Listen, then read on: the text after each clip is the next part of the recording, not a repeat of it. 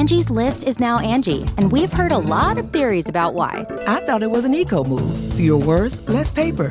No, it was so you could say it faster. No, it's to be more iconic. Must be a tech thing. But those aren't quite right. It's because now you can compare upfront prices, book a service instantly, and even get your project handled from start to finish. Sounds easy. It is, and it makes us so much more than just a list. Get started at Angie.com. That's A N G I, or download the app today. You can host the best backyard barbecue. When you find a professional on Angie to make your backyard the best around. Connect with skilled professionals to get all your home projects done well. Inside to outside, repairs to renovations. Get started on the Angie app or visit Angie.com today. You can do this when you Angie that. Angie has made it easier than ever to connect with skilled professionals to get all your jobs projects done well. I absolutely love this because, you know, if you own a home, it can be really hard to maintain. It's hard to find people that can help you for a big project or a small. Well, whether it's in everyday maintenance and repairs or making dream projects a reality, it can be hard just to know where to start. But now all you need to do is Angie that and find a skilled local pro who will deliver the quality and expertise you need. Angie has over 20 years of home service experience and they've combined it with new tools to simplify the whole process. Bring them your project online or with the Angie app, answer a few questions and Angie can handle the rest from start to finish or help you compare quotes from multiple pros and connect instantly, which means you can take care of just about any home project in just a few taps. Because when it comes to getting the most out of your home, you can do this when you Angie that. Download the free Angie mobile app today or visit Angie.com. That's A-N-G-I dot com. Sacred Symbols, a PlayStation podcast, is brought to you by, well, you. If you want to learn how to support our show, go to colinslaststand.com.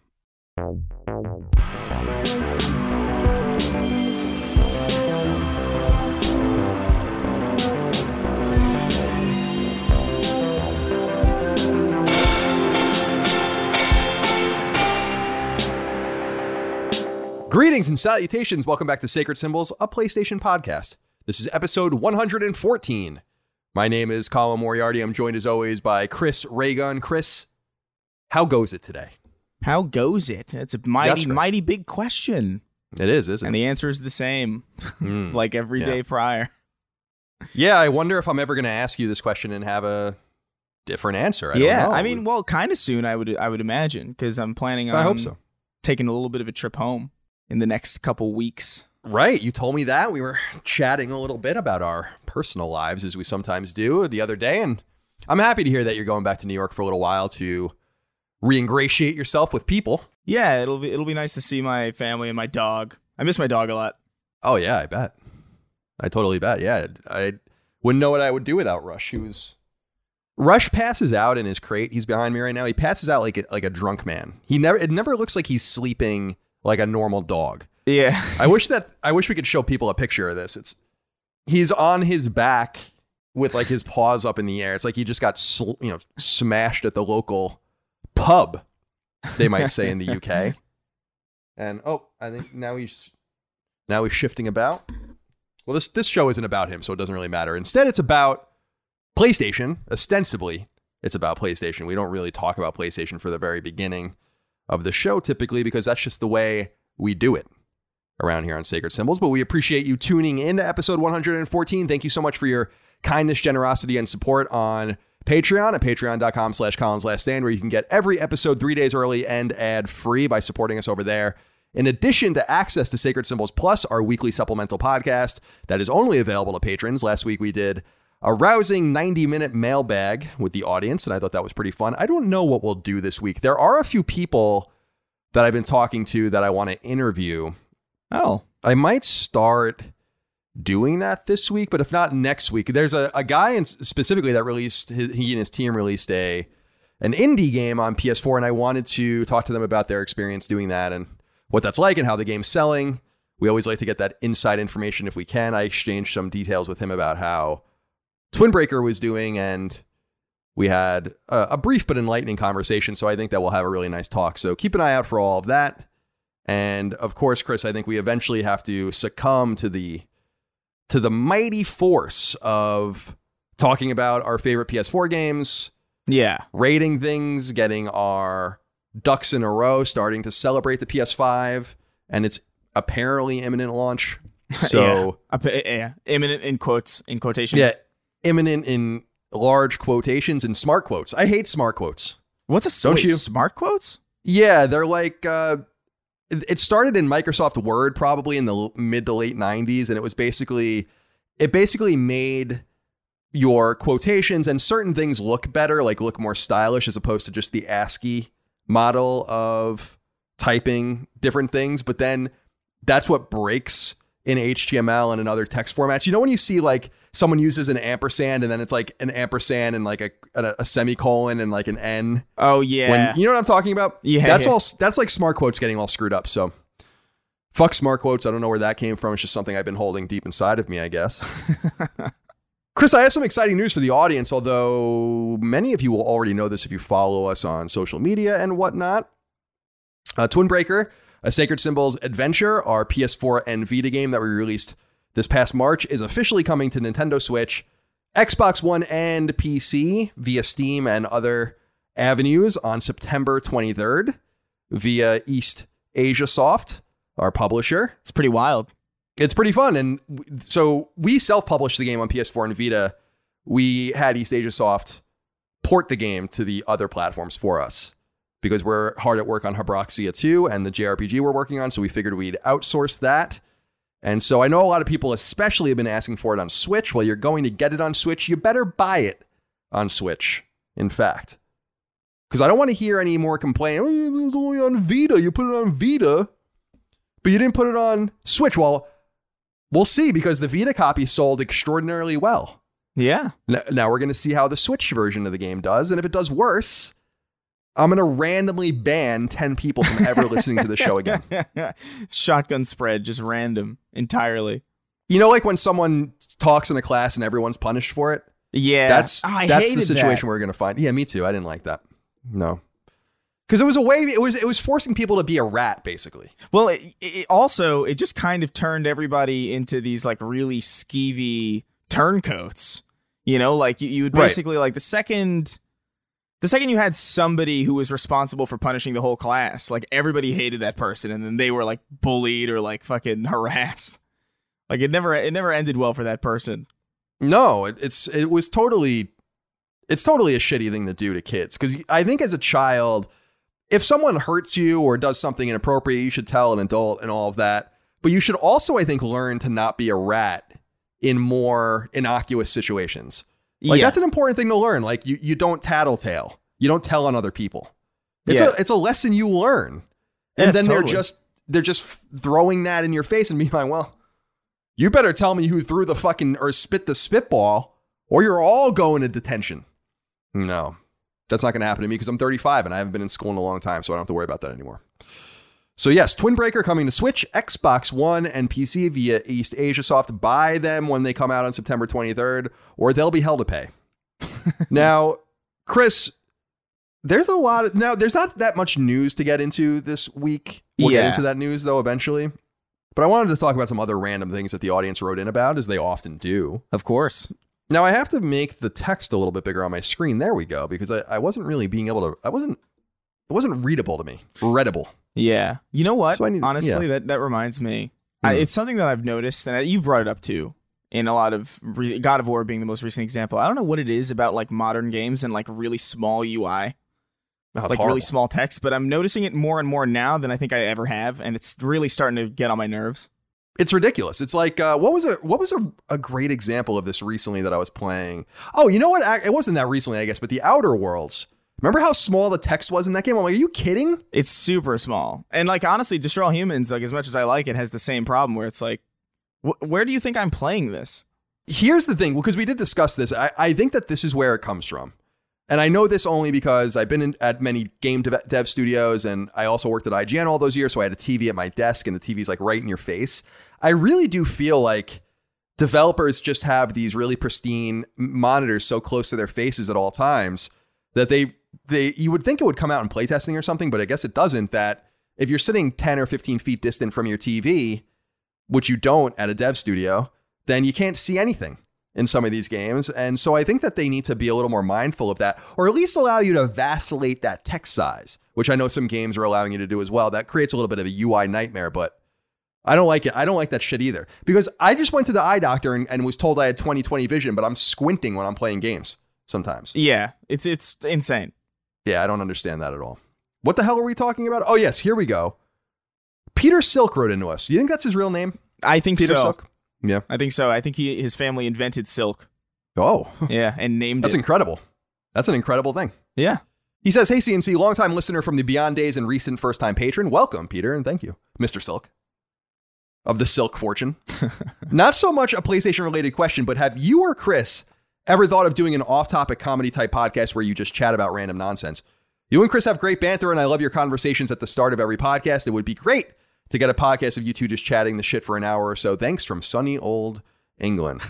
That's basically what this show is. I know that. How many? How much more of it do you want? But I did want to bring this up, Chris, because you do do a comedy podcast That's true. Yeah. called the Snark Tank that you can support on its own Patreon and is available for free for everyone. So if you want to hear Chris and company uh, get comedic, let's say get comedic, you can go listen to Snark Tank. Yeah, and we just started. uh We just recently started doing the guest thing. So, like, you know, if if Colin would would uh, love to be on, that would be something that uh, maybe we could arrange. Yeah, I would definitely do that. I don't do many guest appearances anymore. The but I will obviously do it for Chris. I pretty much only did it. I did a media tour for Twin Breaker because I kind of had to. And Yeah. when an audience member sometimes asks me to do their podcast, I'll say yes because I don't want to be rude. But typically speaking, I like to just remain in my bubble, my my isolation chamber. Yeah. But for Chris, I'll come out. I'll, I'll I'll emerge, and for Sweeney, of course. All right, let's see here. Oh, you know what? I really did want to. I wanted to read this because we we got to talk about this. Joshua Weiberg wrote in and said. Hey, Colin and Chris, I normally tune out while listening to the random questions you guys receive during the beginning of each show. That's not very nice, Joshua. yeah, that's mean. Why would you tune out when we're having ourselves a zany old time here in the beginning of the show? Pretty standard behavior for a Joshua. I know, Joshua. I'm sorry, Joshua. Why don't you go to fucking Phillips Exeter Academy? All right.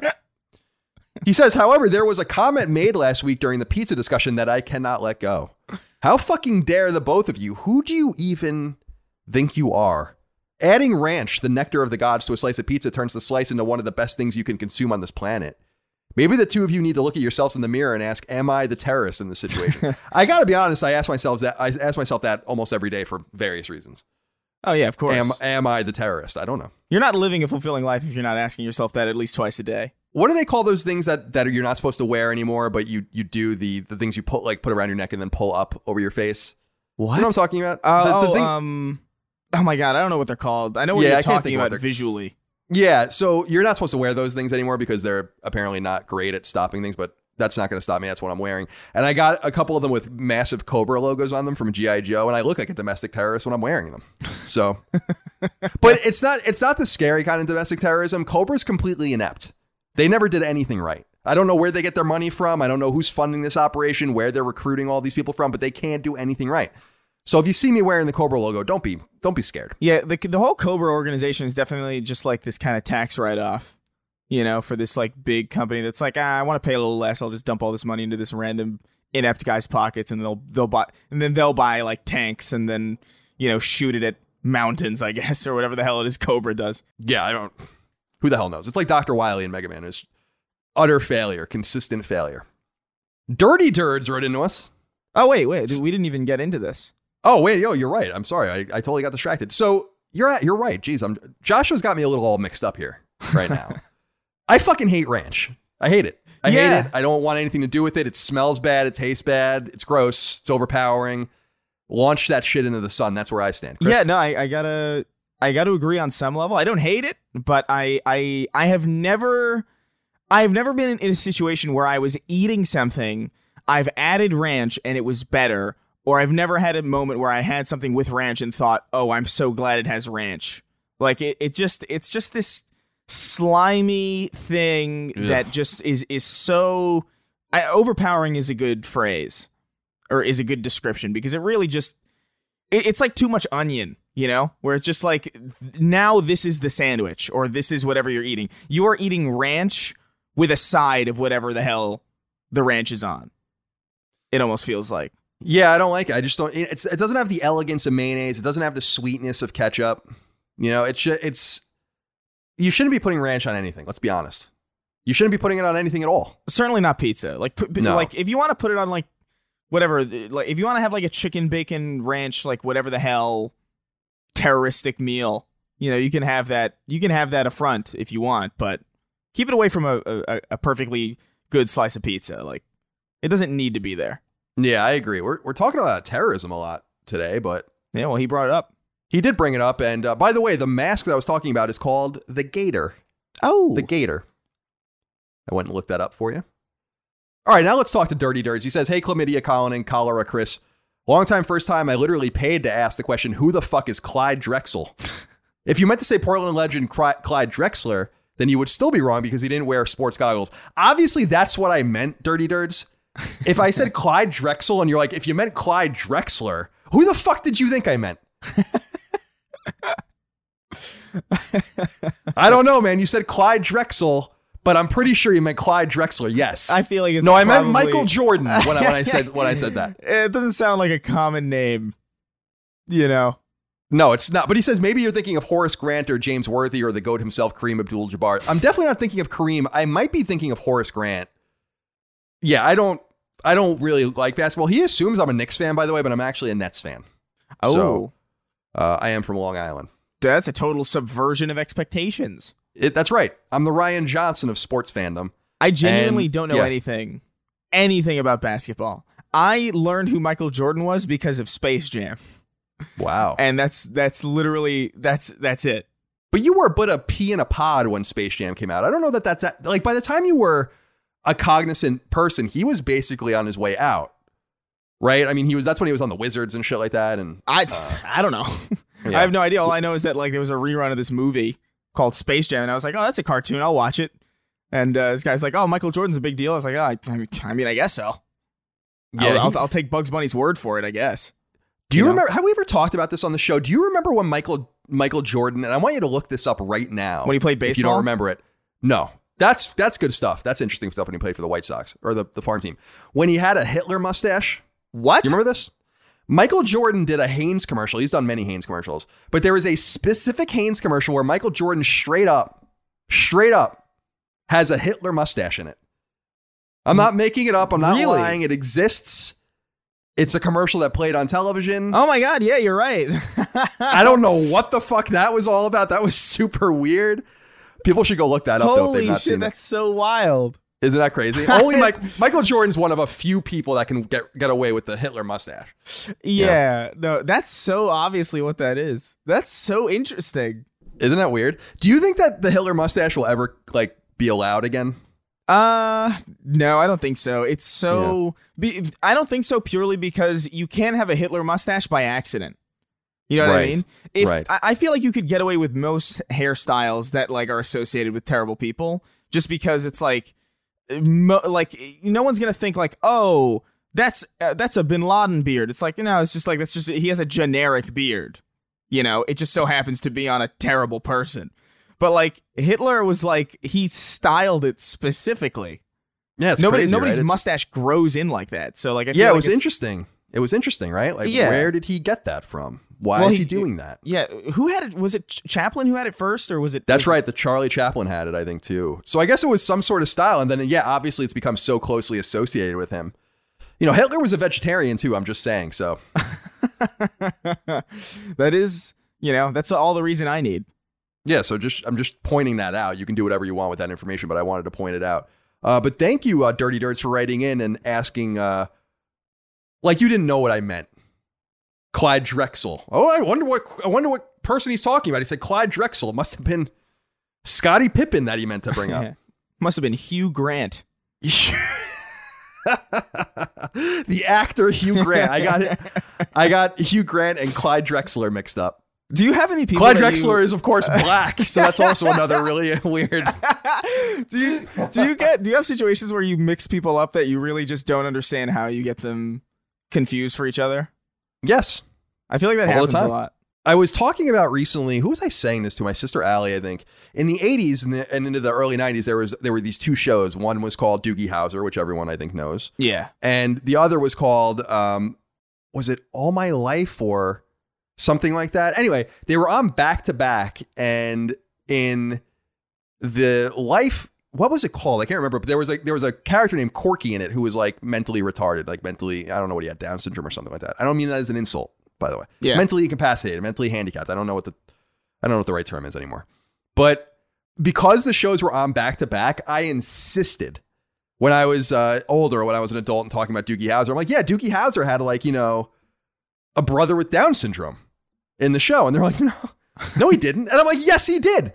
Doogie Howser had a brother named named Corky, and he had like Down syndrome. And they're like, no, dude, that was the show that was on before it. So I was positive that this had actually happened and it didn't. So I get things confused all the time. All the time Yeah. characters that don't belong in shows, etc., and so on. Doogie Howser, MD. That's the jam, though. Love that shit. Would you have, if Doogie Howser was going to come into the surgery room to to take out your gallbladder or something? Would you be a little concerned? I mean, he's like 14. I'd probably be immediately on the phone with like a lawyer of some kind. There's no way I'm letting a child cut me up, Right. you know? That's he just doesn't know anything. He doesn't know anything about the world. Yeah, he doesn't know shit. What does he know about the world? He doesn't even know what taxes are probably. Like there's No. there's no way he's gonna I'm letting him cut me open and like leave a sponge in me. Yeah, you it was really weird. That was a really weird one. I'm like, isn't anyone apprehensive that this child is performing these amazing surgeries? I mean, it's very interesting, but he, you know, he's still coloring and coloring books. There there were there were a lot of shows like that though that just had like no real premise. Like I feel like back in like it was just like oh a kid is a doctor. That was the whole premise of that show. I feel like the early the further back in television you go like the the premises just feel like they weren't even thought out at all. Like Mr. Ed is literally just what if horse but talk. And that's like that's the whole premise for that show and it had like fucking 900 seasons. It was, it was, yeah. No, Mr. Ed sucks. By the way, It's I mean, I. I used to, I used to watch Mr. Ed when on like Nick at Nite or whatever, TV Land. When I was a kid, I'm like, this show sucks. What is this? It's just a dude talking, and then they zoom in on the horse and they pretend that he's talking, and that's the entire show. And they have like a VO. Yeah. What a what a, what a bunch of garbage. By the way, the uh, show I'm thinking of is uh, Life Goes On. Life Oh. Goes On, Right, right. starring Corky. All right, let's see here. Derek Wechter, he wanted to come to your defense here a little bit. Oh. He says, "Hello there, CNC comrades." Oh, that's going to especially appeal to Chris, who's a Uh. communist. he says, "I got to say, this weekly talk about what's acceptable to do in the shower has dissevered my sense of normalcy. Usually, when I take a shower, I just stand in the darkness of my bathroom, scalding water hitting my stern, and I lament my existence. Now my brain is riddled with uncertainty over whether or not I should bring a cold beverage in with me while I bathe, or if I should blow phlegm all over my person. I just want to take a normal and depressing shower again." Please assist me in getting back to that paradigm. Also, patrons need to stop bullying Chris Oh. about wearing his glasses in the shower the man can't see and taunting him is seriously fucked up. Cheers and thanks for the many laughs you both bring. I disagree. I don't think taunting Chris is fucked up at all. Yeah, I don't think so either. Yeah. I think it's fine. I taunt Chris all you appreciate. I appreciate the defense, but you know, I, I, I'm I'm blind, so I can't even see them talking about me anyway. Right. know, exactly. it's- that's that's exactly right. So, uh, well, is that right? No. I, yeah, I guess that is right. You can hear them though. well, if they're saying you know, I, I can hear audibly. them typing, but like they could be typing whatever the hell. Right. Right. That's interesting. Yeah. It's not like a dial tone where you realize like there's a computer be like, oh, that's a one and that's a nine. You're just hearing clickety clacks. You Yeah. don't know what, what what's being said. God, that would be Space bar that would be wild if like every every button on a keyboard had like a like a unique click to it, and people could like interpret what the hell you're typing. That'd be uncomfortable. Yeah, I wouldn't like that. Yeah, nah. I wouldn't like that. Jason Green wrote into us and said, Hey, bros, have you ever tried to squeeze out a fart with people around you but ended up ripping loud ass? Hope you're both well. I've done this. Definitely. No, I've never I've never done this. This is weird. I, I don't understand what you've been doing for all your life. You never coughed up phlegm. Isn't that the thing you claimed last I week? never I never coughed up phlegm. Like I've I, I've had I've had That's phlegm in my throat, but for some reason, like there's always a situation where I just I can't I can't bring myself to cough it out because there's never like a nice place to do it. Really, Never a nice place. It's not a. It's not a. It's never a nice it's place not to a. do it. It's not a thing that is a pleasant thing to do. Right. You know? No, I understand. I understand what you're saying. I to me, Chris, I just, you know, I just wanted to give you an opportunity to have a normal answer and talk talk about a time you farted and people heard it and and uh No, I just don't. I like. I specifically exit a room if I'm gonna do anything even remotely like that. you're like a girl. I'm just. A, I'm just a courteous person. Like I don't want to. Yeah, I I don't want to so. make things annoying for people. So you're like a girl. I mean, I guess. Now, uh, I, what comes to mind for me was I was either in seventh or eighth grade when I was in Catholic school, and I went to bend over to pick something up when I was sitting down, and I just farted in like a loud or really loudly in like a silent classroom. What was interesting and what's memorable about that was that no one said anything to me, and I was wondering, I'm like, is everyone really polite, or did no one realize that I just fucking ripped ass in the middle of this English class? So that's what always comes to mind for me. I don't know. I don't know what if people heard it or not. I don't know if anyone thinks about it. you know? Yeah, some kids just wakes up in a cold sweat with like a, a fever dream, like flashback, where it just kind of skips frames every couple seconds of that one moment where you farted probably directly at them. In 1997. Yeah. yeah. It- it's interesting stuff. Thank you, Jason, for writing in. All right, let's get into some of these. Uh, are we ready for games things yet? I think so. Yeah. Oh, no, we're not. No, we're not. Uh, RJ Davis wrote in and said, Hello, Colin and Chris. Thank you for making the most entertaining video game podcast on the internet. You're welcome. Good. I have been racking my brain. That's your answer. Good. uh, I have been racking my brain with some interesting or poignant, relevant topics to discuss. But after last week's episode about blowing your nose in the shower came up, I wanted to tell you about, about my friend. This is going to annoy you, Chris, because it annoyed me. Oh boy. He is 31 years old and has yet to learn how to blow his nose. You may be wondering how this could be possible. So did I. And when I was living with him, I discovered the horrendous truth. He takes facial tissues, twists them around, and just shoves them up his nose, kind of like a spelunking situation. then he pulls them out with whatever he was able to extract. Then he repeats it. I know it is hard to believe, but if you knew my friend, you sadly wouldn't question it. He is what you would call an anomaly, to say the least. That sounds like a nice thing to say. I can think of different words for the people you're talking about. Yeah, it's like saying like, oh, he's just an enigma, but he really just kind of eats trash. He's an enigma wrapped in a riddle, but he just eats out of the garbage all day. Hopefully, I come up with a more pertinent question or topic next time and keep slowly fucking those chickens. Thank you, RJ, for writing it. How do you not know how to blow your nose? I don't feel like this is even something you learn how to do. You just breathe through your nose and then you breathe harder through your nose, right? There's definitely like techniques to blowing your nose, Mm. but like, yeah, like I don't understand how you just don't know how to do it. This sounds like a very Kramer kind of person, you know? Right. like this good is a very. Kramer situation. Like I, I've had there, I, my parents have had neighbors like this who are just like they just inexplicably just don't know how to. I, I had a, my parents had a friend who didn't know who didn't understand how rolling down windows worked. For some reason, he just couldn't understand. Like back in the day when you would have to like roll like Yeah, literally. like, yeah, like with the with the handle. he somehow Yeah. couldn't grasp the mechanics of like a churn or like a lever of some kind right. A churn. and I remember this really distinctly because I just like I was I remember being around him and being kind of scared by it. But this is like this is next level. This is something that people do accidentally. You know, like Right. Right. I'm I'm sure like when you sneeze, there's enough force where Yeah, that I happens. Yeah, I don't know. I don't. I don't know. I was gonna say that I had follow ups for RJ, but RJ, just don't write in about this anymore. I can't take it. I just can't take it. That's basically it. That's yeah, that's too much. I don't want to know anymore about this person. All right, now I think we can get into some video game stuff, and it's what we're uh, like 25 minutes into the show. It's not so bad. Yeah, good. Uh, David Graham wrote in with a correction. He said Colin, Chris, and Oxford commas. Last episode, the question was posed as to what 3D audio is. So he has a little explanation for us because we were a little scattered here. He says, Yeah. in short, the distinction between 3D audio and bog standard surround sound, I- think you just made that term up, by the way, is that 3D audio is capable of replicating changes in elevation, whereas traditional sound, surround sound exists only on a flat plane, like a two dimensional space. Binaural, binaural audio, Yeah. I should add since Chris mentioned it, and yeah, you did mention this, is essentially a pre recorded version of 3D audio captured in the real world using a special dual microphone setup that mimics the human ears. 3D audio has been a feature on PS4 exclusively while using particular Sony hardware.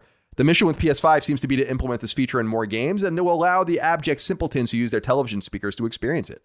Stay safe and sound, he says. Okay, so I, I guess I, I'll be real. I, I, I don't think I've uh, I don't think I've ever noticed if if if it's a feature that's been exclusive to PS4. I don't I don't think I've noticed.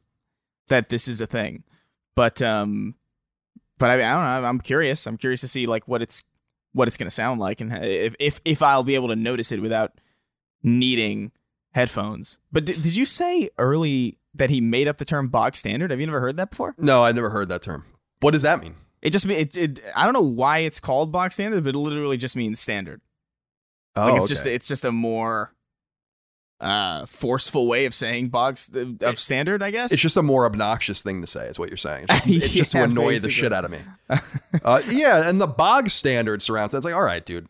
It's it's British slang, so obviously it's Oh God. Well, yeah. I can't say anything more about the British, or we're going to lose more patrons. now, Chris, the 3D audio thing is interesting, but he brings up the simpletons, the television speakers. I lived in a house for years with surround sound, 5.1 or whatever surround sound, when I lived in San Francisco, and I hated it. I hated using it.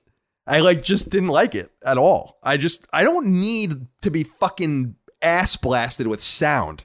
I don't like I don't like loud shit unless I'm at like a concert or I'm listening to music. I don't need all of this bombarding me from all these different angles. I would always turn it off and use the speakers on the TV. So perhaps I am a simpleton after all. That is, yeah. I, I, I, I like surround sound, but I don't. There's never been a situation where I was like, oh, I really need it, you know, or that the lack of it ruined an experience for me. Like I feel like the the overwhelming majority of video games that I've played have not been in surround sound. I think probably like maybe maybe like five percent of them. And Yeah, that's- they, they do enhance it a little bit. It's it's cool. Like I, Uncharted and stuff like that is great. Right. That stuff, but I feel like um in general, I, I just it, it's not necessarily something that I care all that much about. Ben Peace wrote into us about something similar. He says, After hearing that neither of you use gaming headphones on a consistent basis, I have been thoroughly perturbed all week. Audio is such a oh, yeah, this has been bothering Ben all week. Audio is such a massive part of the gaming experience to me that I instantly get a feeling of whether a developer has their act together by the audio mixing and sampling. Dice's work on Battlefield 3 comes instantly to mind about a game that was elevated above the others on the audio alone. And thanks, and please wear headphones. Just can't do it. I wear them sometimes. Yeah. And I want to re- want to reiterate that when I'm playing a game that's like very story driven or something, I listen to the game. It wasn't like I was listening to podcasts when I was playing The Last of Us or something like that. But I like multitasking, and so like in Ghost of Tsushima, I was collecting the collectibles and the documents and whatnot while I was listening to, you know, the Fifth Column or whatever podcast I was listening to, and that's just the way it's got to be yeah. for me. You know, that's Yeah, just the way it's, go- it's just the way it's going to be for me. I only really play video games with headphones when I'm playing like on stream because you kind of have to. Otherwise, like the audio, there's like a a really annoying audio feedback whenever you're streaming that'll just become really nightmarish. And it, you know, I I get it. Like I definitely understand the appeal of like a really good set of headphones with like a really good game with like a really solid and really well developed soundscape. Like um I, I, Hellblade was amazing, and I, I think uh, in large part because of how it uses audio and how it uses headphones to just really kind of fuck with you. But the overwhelming majorities uh, of games just don't, in my experience, just doesn't doesn't really call for it. Gotcha. Also, it's just annoying to have. I don't know. I, I get. I know. I just personally get kind of annoyed ha- wearing something around my head for that long. You know, I, I'd rather just be. It's it's kind of like VR, where it's like you know, it, you know, I the less I have to worry about that's on me, the more relaxed I'm gonna be, and, and the less perturbed I'm gonna be.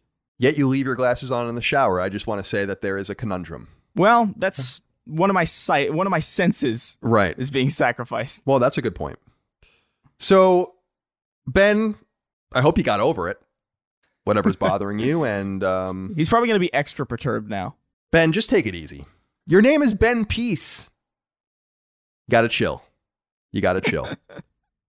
Angie has made it easier than ever to connect with skilled professionals to get all your jobs projects done well. I absolutely love this because, you know, if you own a home, it can be really hard to maintain. It's hard to find people that can help you for a big project or a small. Well, whether it's in everyday maintenance and repairs or making dream projects a reality, it can be hard just to know where to start. But now all you need to do is Angie that and find a skilled local pro who will deliver the quality and expertise you need. Angie has over 20 years of home service experience and they've combined it with new tools to simplify the whole process. Bring them your project online or with the Angie app answer a few questions, and Angie can handle the rest from start to finish. Or help you compare quotes from multiple pros and connect instantly. Which means you can take care of just about any home project in just a few taps. Because when it comes to getting the most out of your home, you can do this when you Angie that. Download the free Angie mobile app today or visit Angie.com. That's A-N-G-I dot com. you can host the best backyard barbecue. When you find a professional on Angie to make your backyard the best around. Connect with skilled professionals to get all your home projects done well. Inside to outside, repairs to renovations. Get started on the Angie app or visit Angie.com today. You can do this when you Angie that. Let's go to Brent Lindquist, who has a non PlayStation question, but one that we really should ask Chris because I'm interested to hear what he has to say about this. He says, Mm-hmm. Hey, fellas, this isn't an Xbox show. Thanks, Brent. I'm aware. But I'd still love to hear your takes on 343 hiring Joseph Staten on as a high paid temp to work on Halo Infinite. I feel like the news of him coming on board raises a litany of red flags, and I can't help but watch with morbid curiosity as he and 343 try to right the ship. My biggest question is this if Infinite is in such bad shape, why would they show it like they did? And could those 2022 rumors be even a little bit founded? Chris, you are a Halo mega fan. I made a Joseph Stalin joke when this was announced, which I thought was pretty funny. Yeah, I I liked it. I don't think a lot of people got it because you know a lot, there's not very. Let's be honest, there's some some morons out there in the world. Well, They don't get you know, yeah, it's yeah. also you have PlayStation PlayStation centric audience. They probably don't know who Right. Joseph Staten is at all. right. Oh, I call him Staten, like Staten Island. It's Staten, J- Joseph Staten. All right, well, that's Yeah, good to know. Is it spelled the same? Yeah, I think it is. Yeah, it's, it's the same exact way. So, all right, so talk to me, Chris. How are you feeling? Yeah, so I mean, obviously, to me, this is uh, a sign that, like, obviously, development is like in in really bad shape. But uh, Joseph Staten coming back, really in any capacity, is great news because he he really is kind of like the steward of that entire series. Like, he he wrote the first. I think he wrote all the games. I think he like he was very very integral in making that series what it was and I think he's exactly the kind of person who could who could guide a team to you know righting the wrongs and being like, okay, so this works, this doesn't. Get rid of that, scrap that. I really feel like if there's anybody who could do this job, it's definitely him. Do I think it's going to be 2022? No. I think I think, and this is just my prediction here. I'm betting uh, November 2021. I, I'm I'm Hmm. betting that they're going to to push it further back to give Joseph uh, to give Staten a little bit more time to really leave any bit of impact on the on the project. And also, I think November 2021 is kind of perfect because that's the 20th anniversary of the series. Oh, So it would be- wow. It would be kind of Holy shit. serendipitous. God, man, that's incredible. I'm so old. Isn't that insane? Oh my god! It's a 20 year old game. It's I, retro. I remember now. when Halo. I was in 12th grade when Halo came out. Dude, that game's retro now. Holy It's shit! a retro game. Holy shit! But yeah, no, I, I it's weird because like all every single red flag so far has been like obvious where it's like, oh, that's definitely not ready. They need more time. But this is one of those red flags where it's like, oh, I'm so glad that this is the this is the red flag that we got because I, I don't know if this is just my personal opinion or or just like a pattern that I've noticed with Halo games is typically like Halo 2 is one of those games that like uh, was a disaster behind the scenes. It was like one of the most famous famously bad development cycles ever. And it turned out to be like kind of the the best one. And 4 and 5 and MCC had no rumblings of trouble before they came out and launched kind of not great.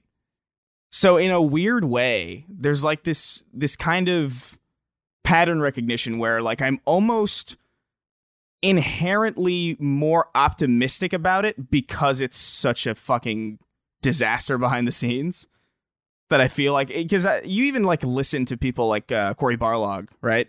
And he's talking about how like oh yeah they were making God of War and nothing was working and like in like the last week is really like when it became like oh it works, you know. And I feel like that's not out of the question for uh for Halo. Uh, they definitely do need the time. I don't think it's 2022. I think that'd be ridiculous. Yeah, 2022 is too far away. I, I I'm morbidly curious about this myself. I just I think this game is pretty fucked. I think that they can fix it. I'm sure that the the nugget of what they need is there, but what they showed was I, I, and we talked about this a little bit on our Sacred Symbols Plus episode, but what they showed I feel like is completely unacceptable. Well, I, I remember seeing that footage and being like, now I'm not even a graphics whore at, at all. Yeah. And I was like, are you kidding? This, I, and then I was like, I think Halo Reach looked better than this. And I went back and looked, and Halo Reach did look better.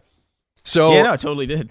So I, I was just, and that's two platforms ago. So I was just confused about what they were doing, but I didn't know much about Joseph Staten. And I went and read about him, and I didn't even realize that he never left Microsoft. When Bungie was acquired, I guess he moved over at some point, and then when Bungie left, he stayed. Well, right? Am I am I understanding that? Well, so Staten w- was with Bungie, and he wrote like he went with Bungie, and he wrote the original version of Destiny's story, which the I guess the Activision board of directors passed on, and so he left, and he joined uh, he joined Microsoft after that. Right, and then he was he's at Xbox Game Studios, and then I guess he's been drafted back now into three four three, which is not where he's from. So it's an interesting move. I think it's a desperation play. I don't know. I don't know. I don't. I'm not confident that this game is going to be great, but I know that they have to get it out in 2021. Yeah. So we will see. I'm hoping for the best for our friend Chris here and for all the Xbox fans out there. I know that you guys are a little desperado at this point for something, and I don't blame you. I don't blame you. And I'm not even trying to be a dick because I'm really not fanboyish at all, but it's pretty dire at this point. Like you need you need to have some big games. And um, to your point about what Bo- Cory Barlog was saying and everything, Neil Druckmann's the same way. I mean, when The Last of Us got delayed, people will remember that The Last of Us was delayed in 2013. It got like six weeks, I think, of a delay. And they said yeah. that the game like completely came together in that six weeks. So yeah. I, I, really, I really do think in general development is a shit show. It really is just a matter of like how um how tight a lid you can keep on it. Uh, there's there's definitely no situation where like a a game has like a perfectly smooth dev cycle and even like people leaving and people coming in and fucking turnover rates and like oh this engine doesn't work oh this thing's got to be rebuilt from the ground up i think that the biggest issue with with this game is that they're making a new engine or that they were making a new engine for it so a lot of the time that they spent developing this game was really just spent making a new engine the work on the engine is good but they need to I don't know how, what does Microsoft do with their engines? Do they have like an ICE type team, like initiative for the common engine? Thing like PlayStation does? I'm not sure. I, I don't think so. Yeah, I, I don't know enough about their games. I do think their engines get play, if that makes sense. I, I do yeah. feel like they they they you know exchange tricks and stuff like that. Obviously. Yeah, and so I bring that up just because an investment in the engine, just like they inve- Sony invested so much in Decima through Guerrilla and Ice, ended up being a really wise investment for them because so many games are built on it now. And so maybe this will pan out for them. But I, I hope it does because I, I, I think a strong Xbox is good for everybody. And um, they need this game. So we'll see what happens. But thank you for writing in, Brent. And the other thing I wanted to talk about, Chris, before we get into what we're playing and then the news itself is this. I didn't feel like this was really newsworthy enough, but I think it does spur an interesting conversation. Ratchet and Clank Rift Apart from Insomniac, the PS5 game. In an interview with Famitsu, I believe, Marcus Smith, a buddy of mine who used to be the director of Resistance, talked about how Ratchet will have two modes on PS5 30 frames at 4K and 60 frames at a lower resolution. I don't know what the resolution will be. This isn't the first time we've heard about this with games. Ubisoft has been talking about this with PS5 launch uh, window games. But I'm not, and, and we talked about this with Miles Morales, I think too, but I'm not, I'm a little confused on one hand how they're not getting the best of both worlds with the meat on this, on the bone with this machine. But on the other hand, I think about the launch games for PS4 and Xbox One, and I think specifically about that game Ryse. Yeah, yeah. Uh, from Crytek and about how it was running at what 30 frames and like 900p. I yeah, and, I think so. And then they ended up getting that's the beginning of the console generation, and then they ended up getting games running at at least 1080 60 on Xbox One, if not a little better. So I was just thinking, is that this seems like a decent starting place, right? If this is where we're beginning with these options, then certainly by the end of the generation, we're going to have everything running at 64K. You would assume is that? Yeah, that- yeah. I, th- I think so. I think um, I think that's generally kind of the assumption. Uh, but it, it is. I it is weird that it's it just says lower, you know. Like I, I feel like they should have that resolution like understood.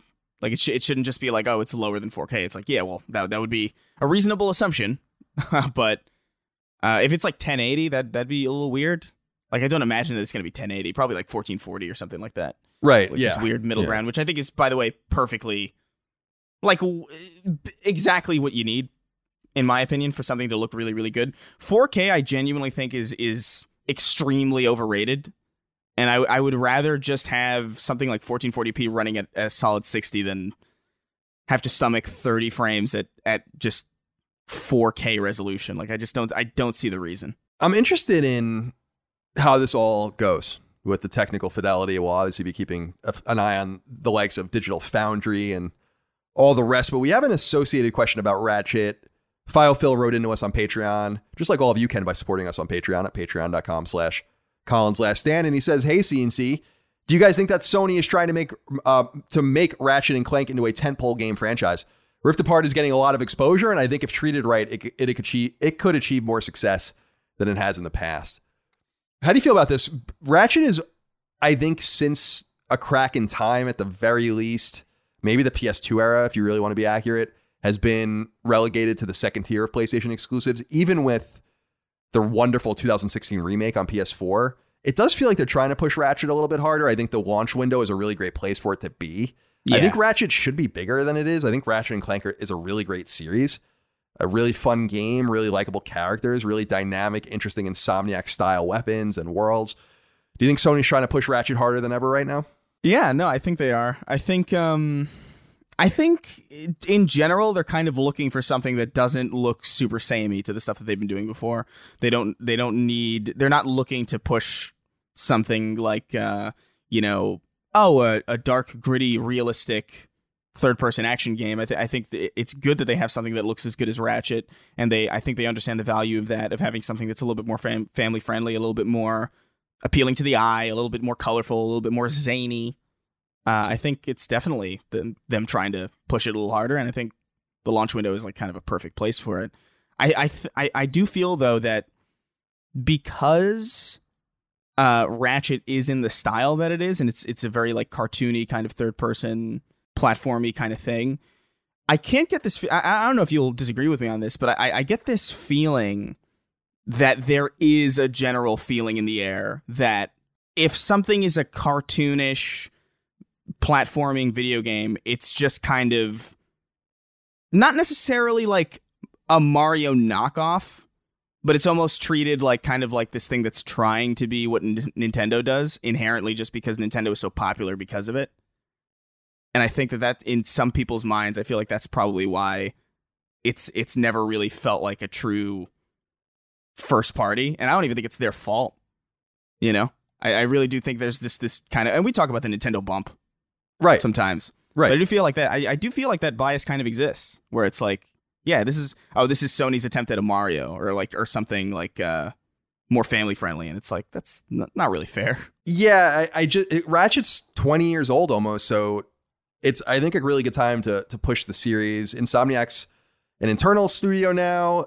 This game was in development when they were purchased, so my assumption is that Rift Apart was probably looking pretty special, and that was a that spurred them on to purchase them. I'm sure there are other considerations as well, including the work on Spider Man, but.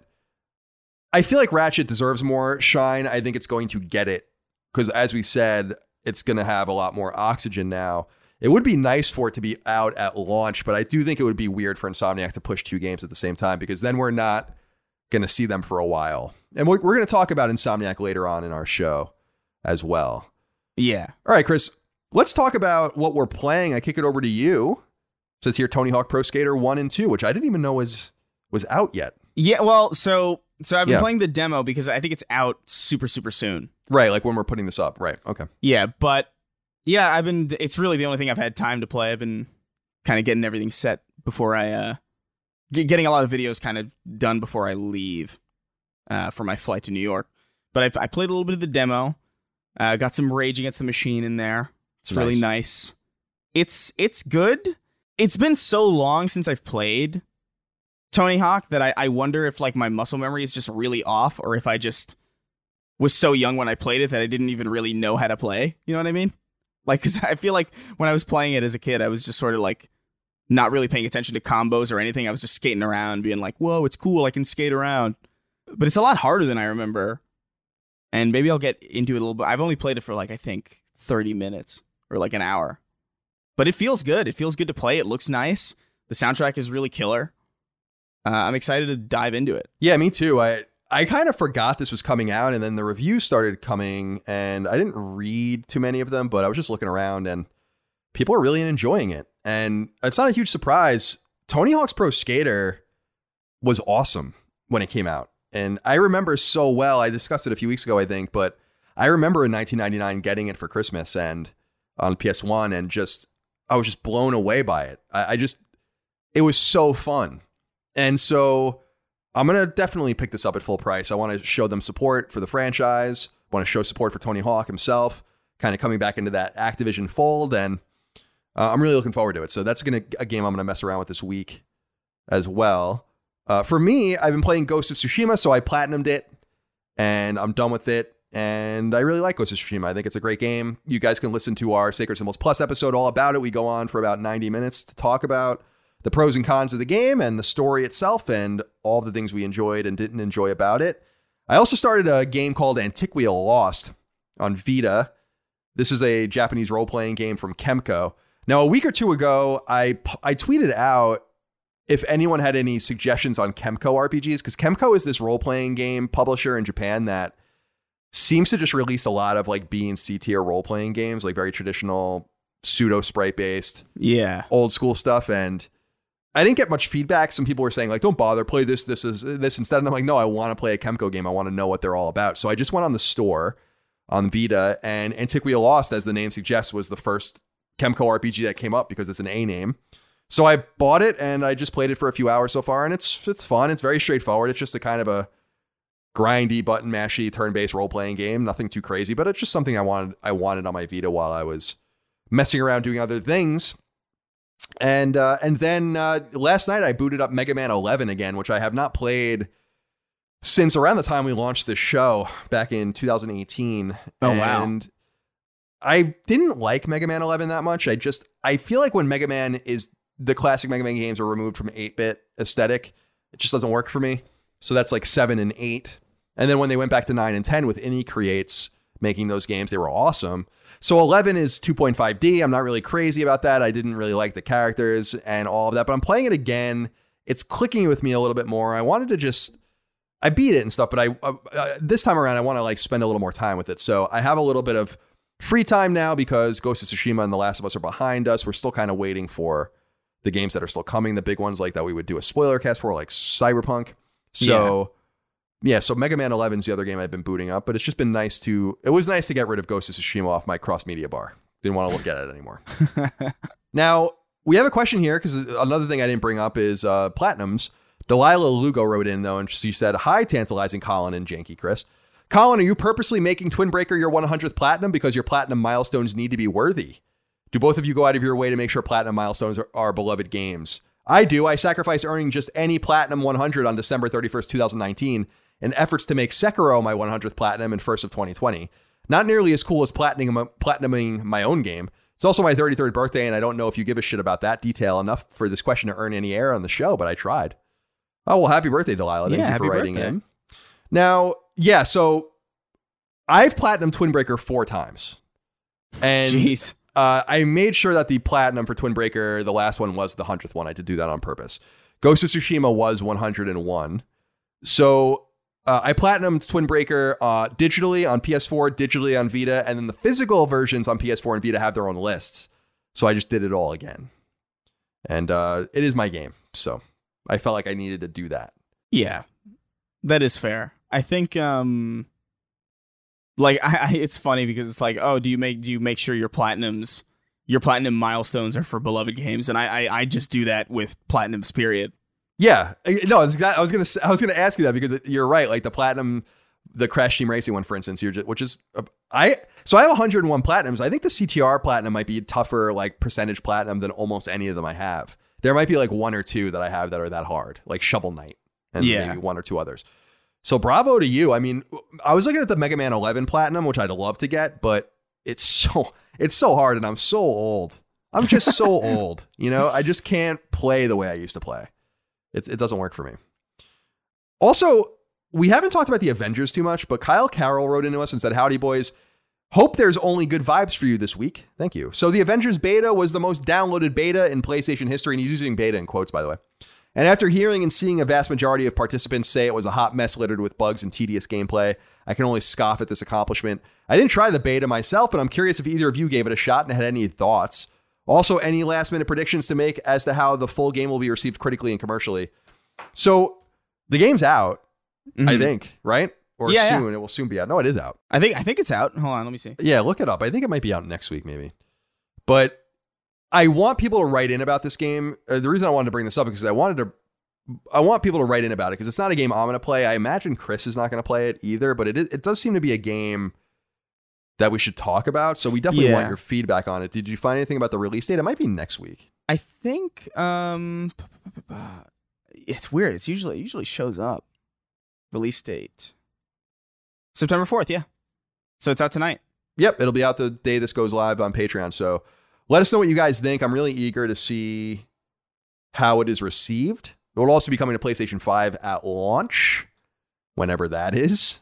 yeah. I this is I'll be real, like this is a game that I'm I'm curious to play. Like I do want to play it, but it's just like eh, you, you ever have a game that you, you you're really curious about, but you you can't bring yourself to buy it for whatever reason? Sure. Yeah, all the time.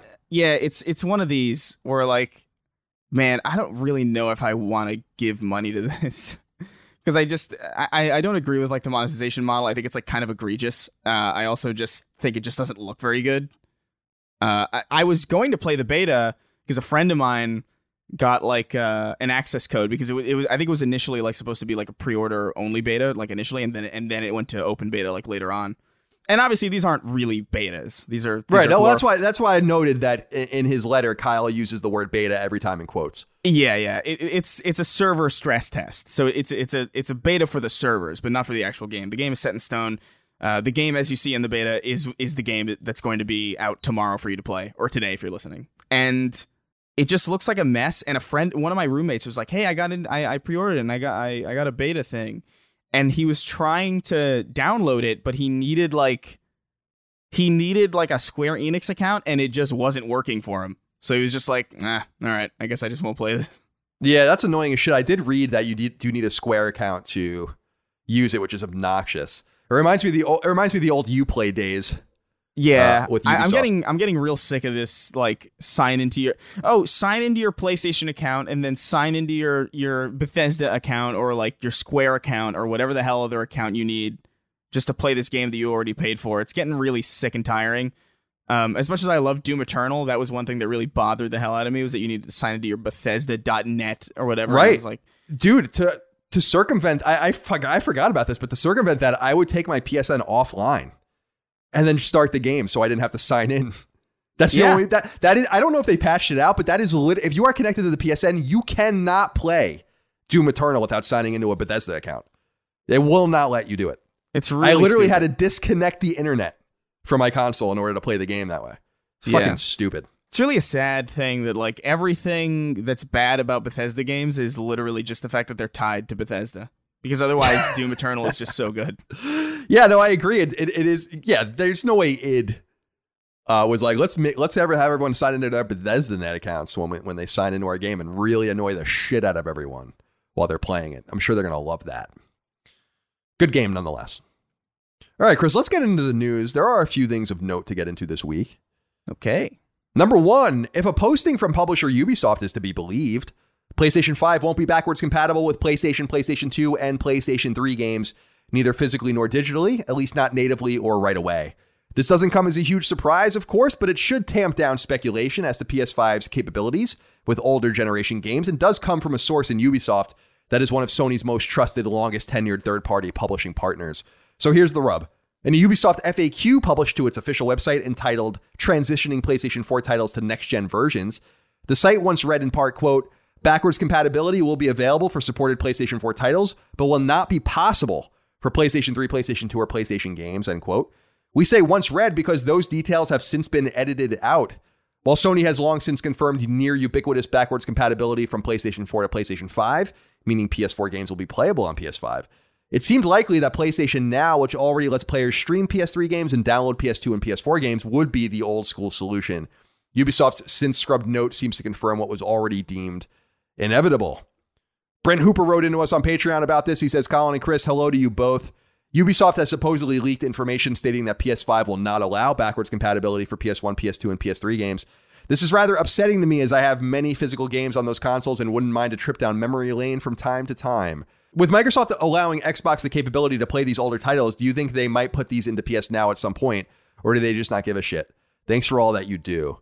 So, Chris, this was making the rounds, and I don't know if it says what people are saying it says, but I also think that the end result is the same. It doesn't say that it's not technically possible. They're saying it seems like in their write up, it won't be possible for us to do this.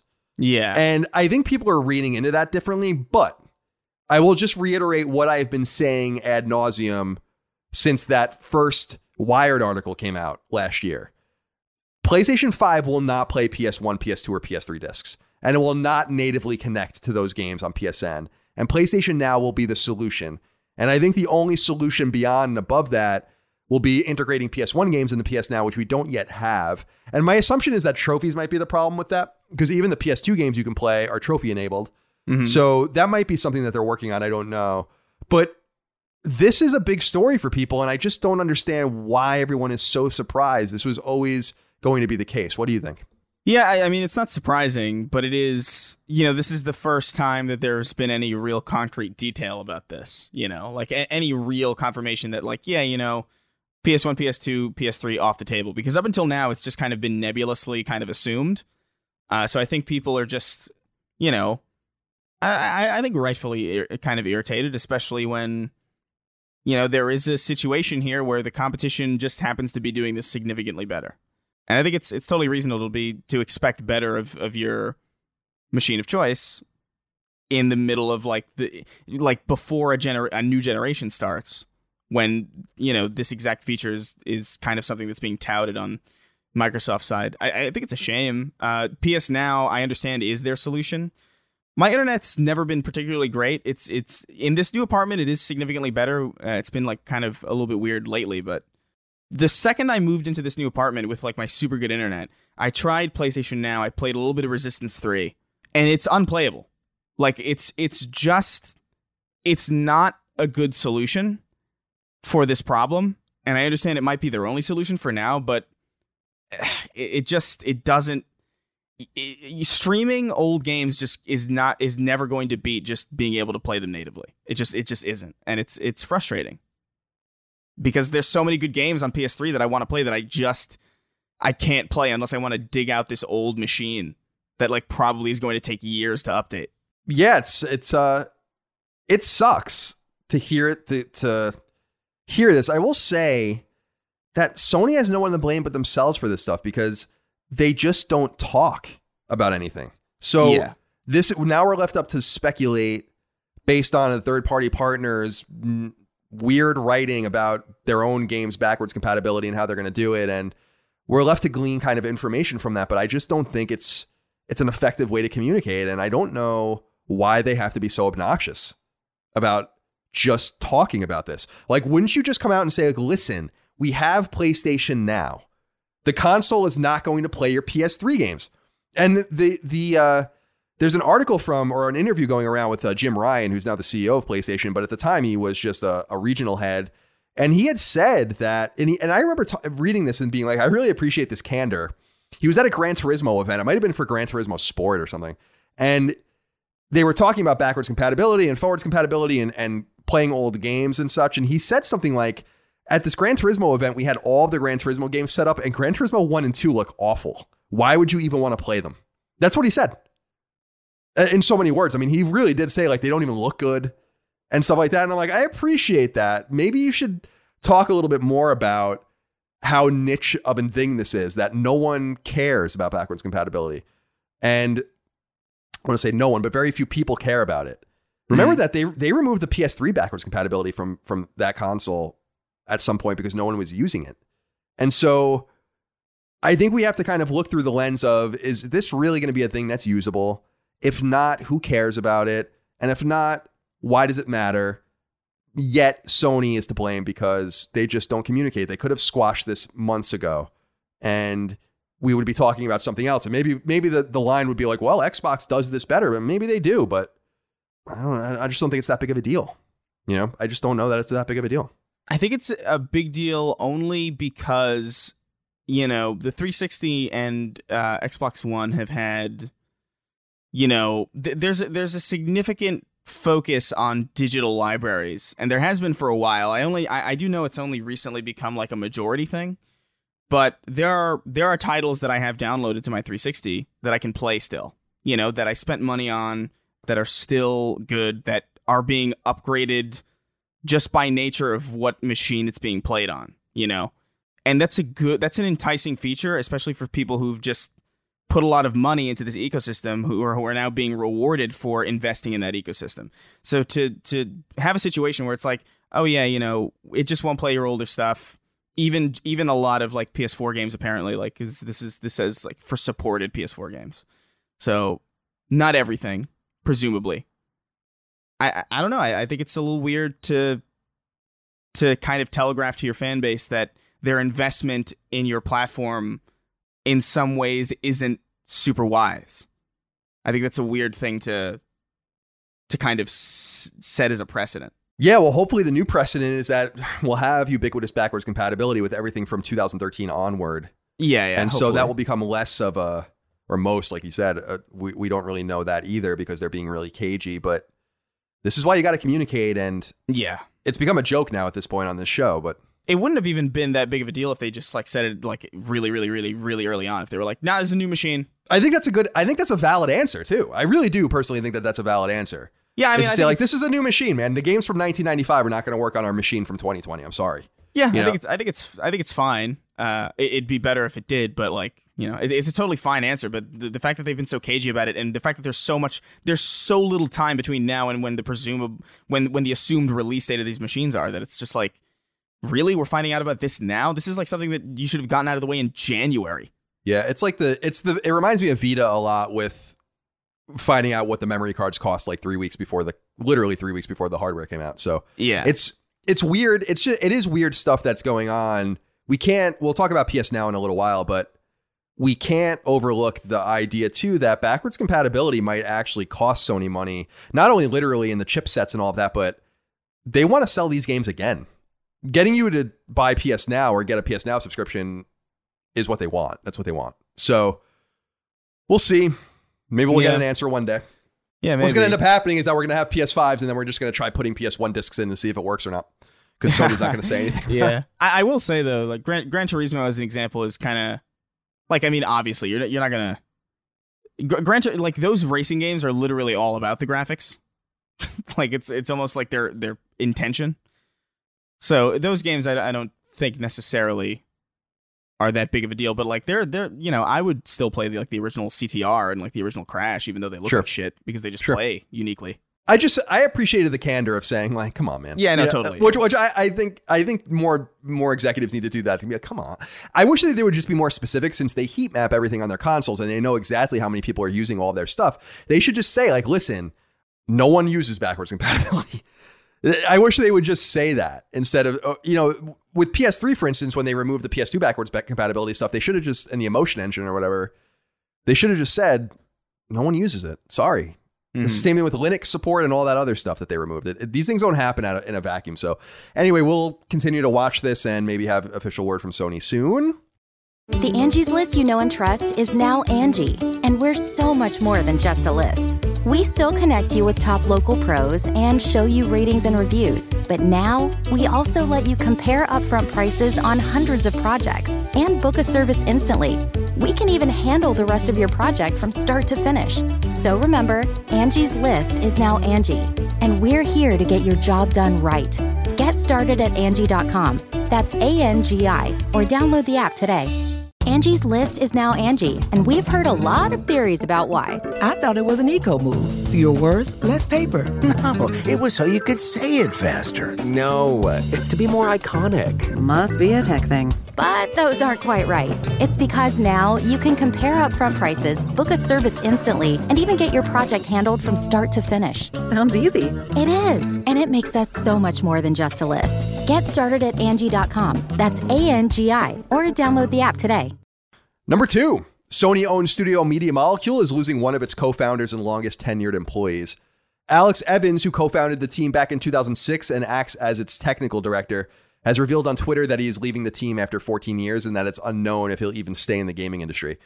Over a series of tweets, Evans wrote, quote, So a few months ago, I did a bit of a lockdown inspired soul searching and decided to step down from Dreams Dev to Dreams Fan to take a bit of a break from game dev, a career I've been lucky enough to enjoy since I was a spotty 15 year old.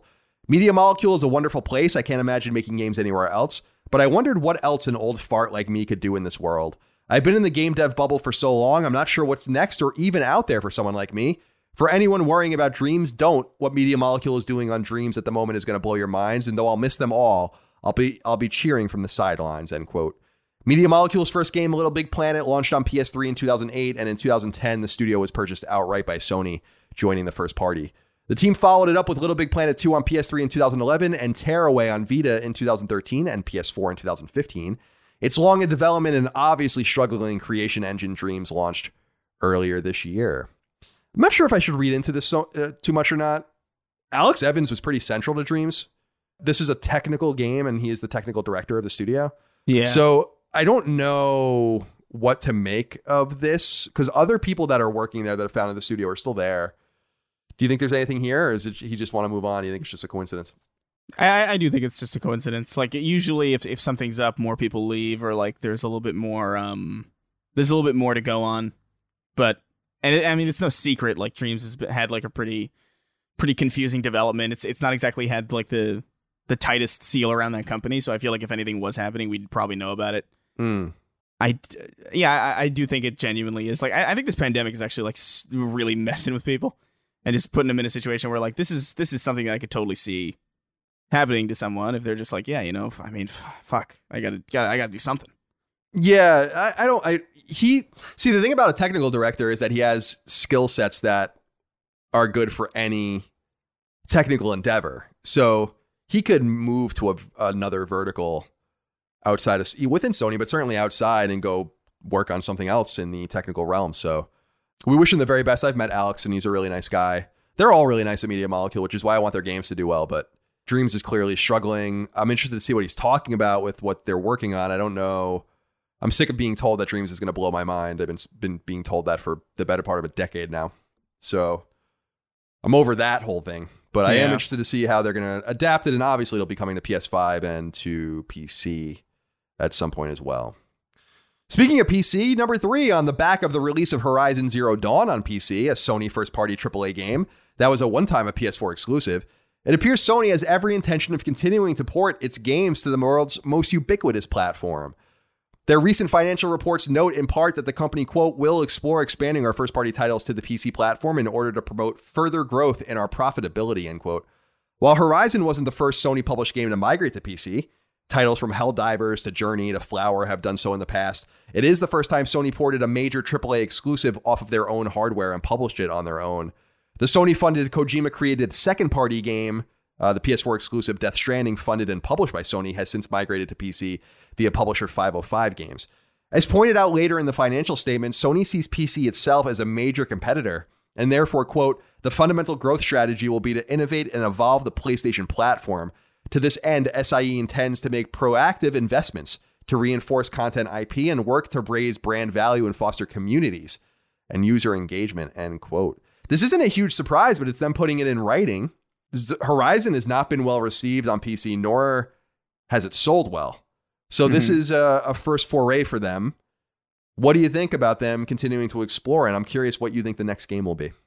Yeah, I I I think I think it's cool. I think it's smart. I think I, I really do think we're heading in a direction where your your piece of plastic really like the main reason why you're going to buy a piece of plastic is for the features and for the uh, the feature sets and the and the unique things that you can do with that piece of plastic. I, I genuinely think that a lot of games are going to be available on like your phones and your computers and your TVs pretty pretty soon, if not at least in the next like 15 years. I think that's where we're headed. So I think it's smart to just kind of you know dip your toes in a little bit, get your titles out on different platforms to start you know fostering start planting the seeds for little communities off of your own platform. I think it's I think it's smart. I think I, I think it's smart, especially to do it with games that have been out for a while. Because yeah, I uh, was gonna I was gonna ask, what do you think? What do you think's next? if I man, if if I were to guess, I know this is kind of like a wild guess, and I'm I'm not really all that confident in it, but I, I I would I wouldn't be surprised if God of War made it to PC.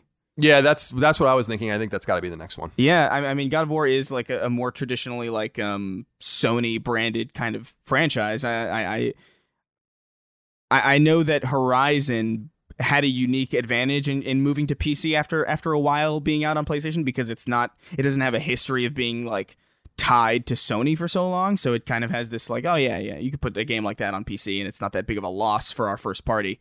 But I, I, I do think that because they're because they're officially open about wanting to put their games on on different platforms, I, I think it makes sense to take God of War, which has definitely sold the overwhelming majority of copies that it's ever going to sell already, and move that to a platform that um, is probably eager to play it. Yeah, I, so I don't think it's a coincidence that two Decima games were the first games to migrate, even though one went through a another publisher in Death Stranding and in Horizon. God of War is on a proprietary engine from Sony Santa Monica. And so I wonder if it's now maybe they want to explore porting some of these other things and doing the work. The other game that came to mind for me was Days Gone, just because it runs on Unreal. So that should be Yeah, a I game that, that. could make the move rather easily. And I kind of feel like Days Gone might do pretty well on PC. But I don't know. I thought Horizon was going to do pretty well too. And it, I mean, it's not to say that Horizon didn't sell. It's just to say it's pretty soft and it it needs to be patched still. I think. Yeah, So- yeah. It, it's not the best port from from what I heard. I, I also I don't know, man. I Horizon was just one of those games that I, I tried so many times to to get into, but something about it just put me off. I, I think I especially did myself a disservice by starting it and then going to Ghost of Tsushima, which I actually like super super loved.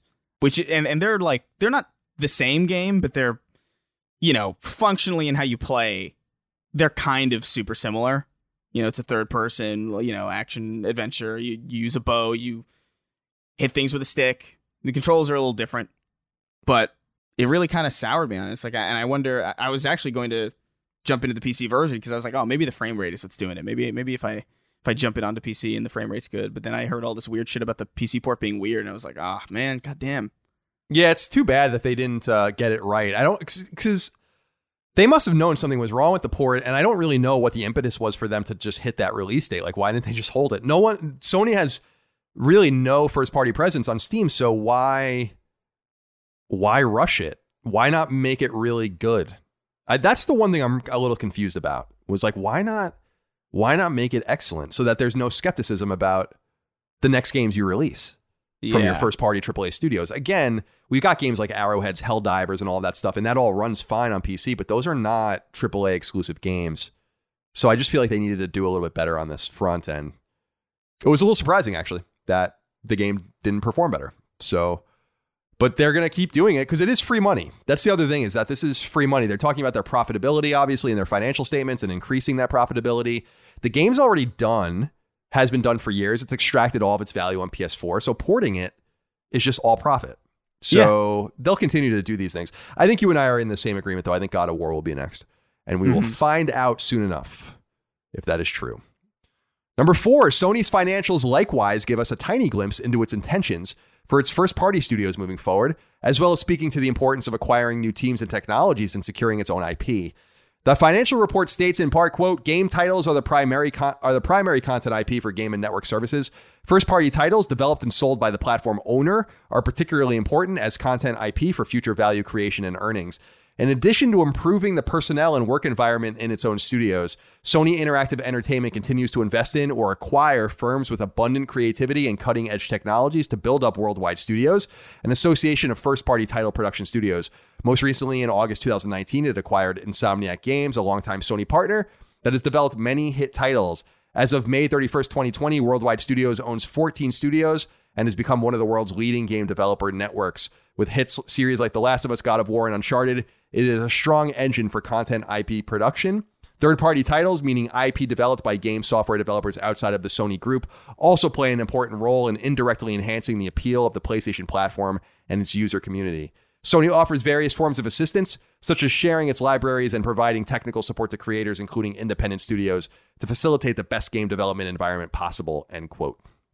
So, first of all, I don't know why they have to talk like robots in these financial statements, but that, that's the big thing. But they talk about Insomniac. They they talk about acquisition of new studios here. The interesting thing that I thought that was going underreported as I was reading this was that they wanted to create the, and they say here, in addition to improving the personnel and work environment in its own studios. It makes me wonder what they're hearing about their own teams because outside of Naughty Dog, which gets shit on a lot, we don't really hear too much about the inner workings of their studios in terms of drama or impropriety.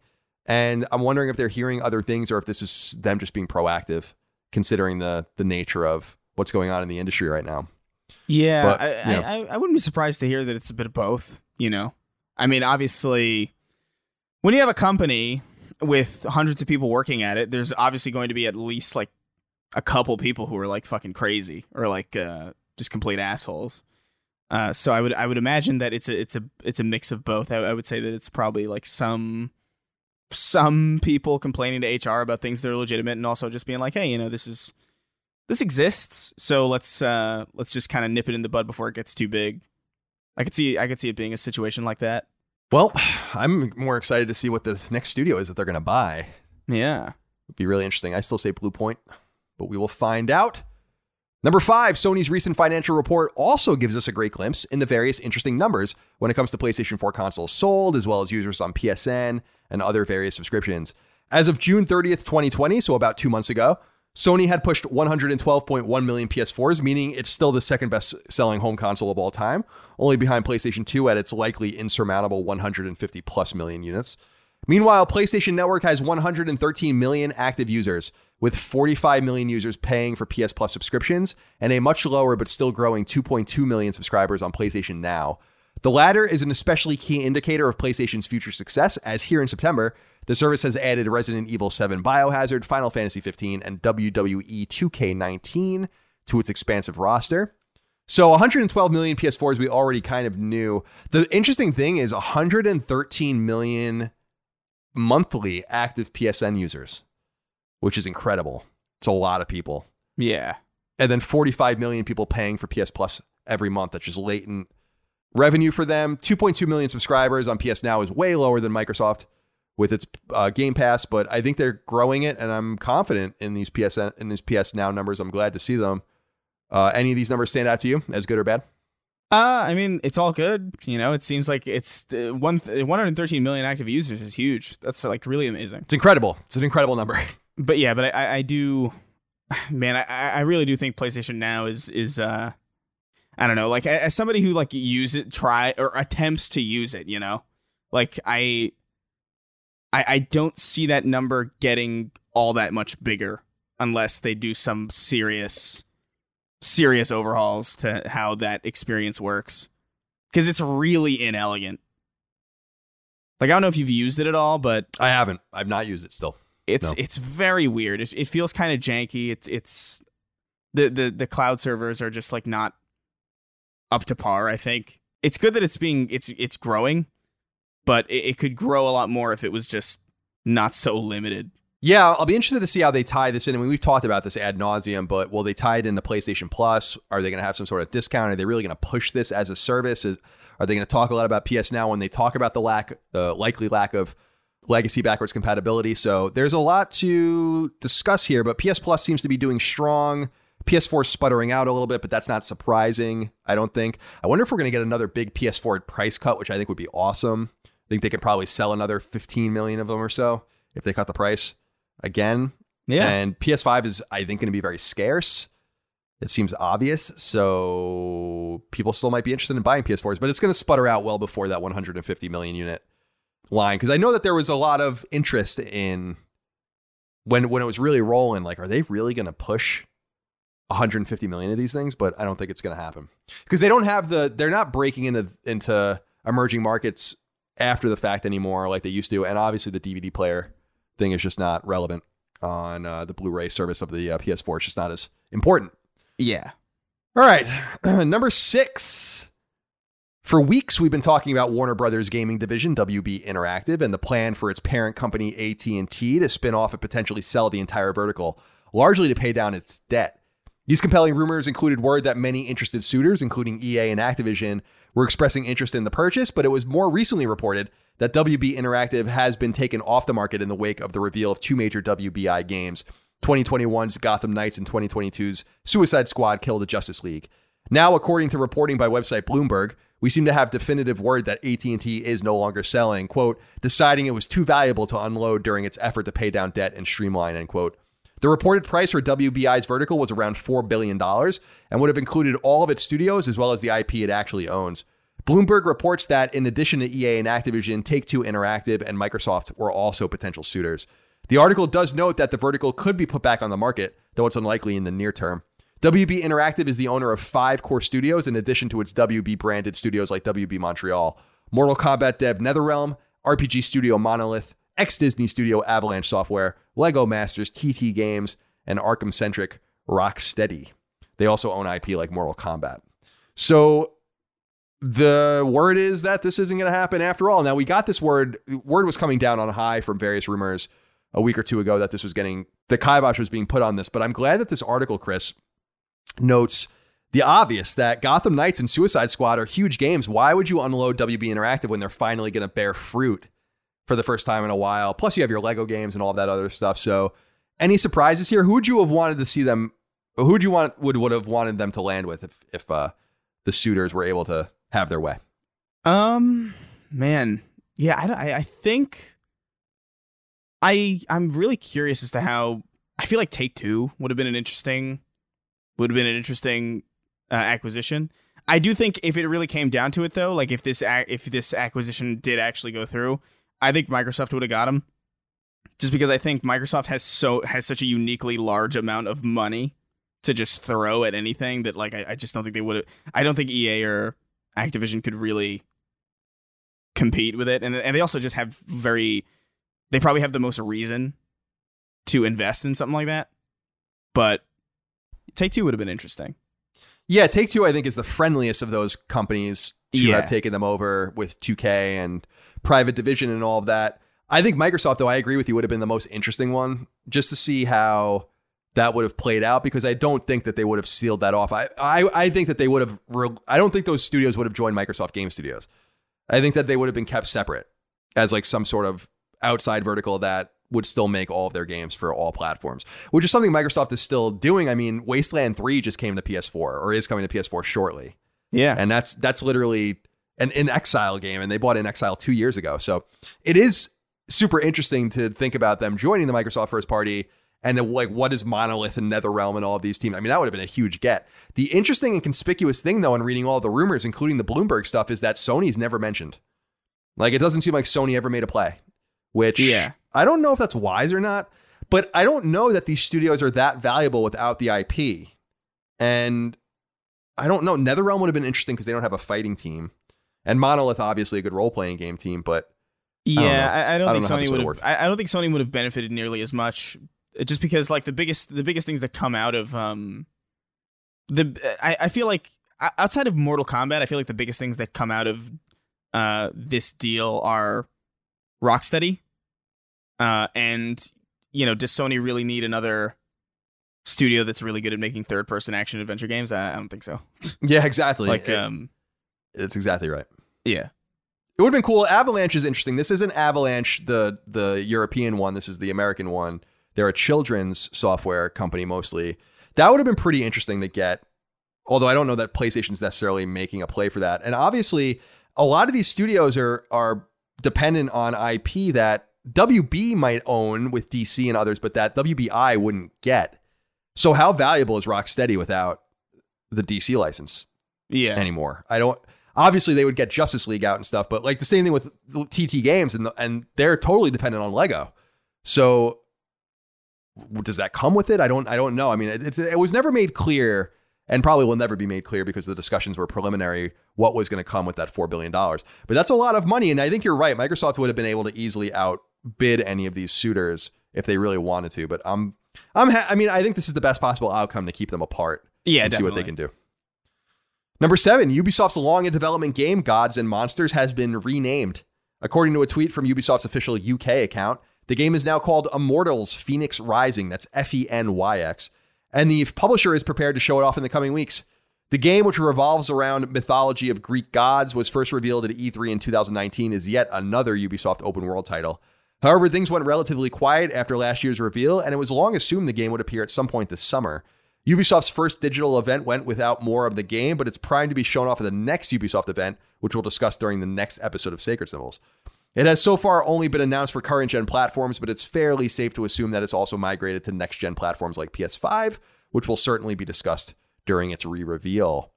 I don't like this new game, this new name. I think Gods and Monsters is a way cooler name.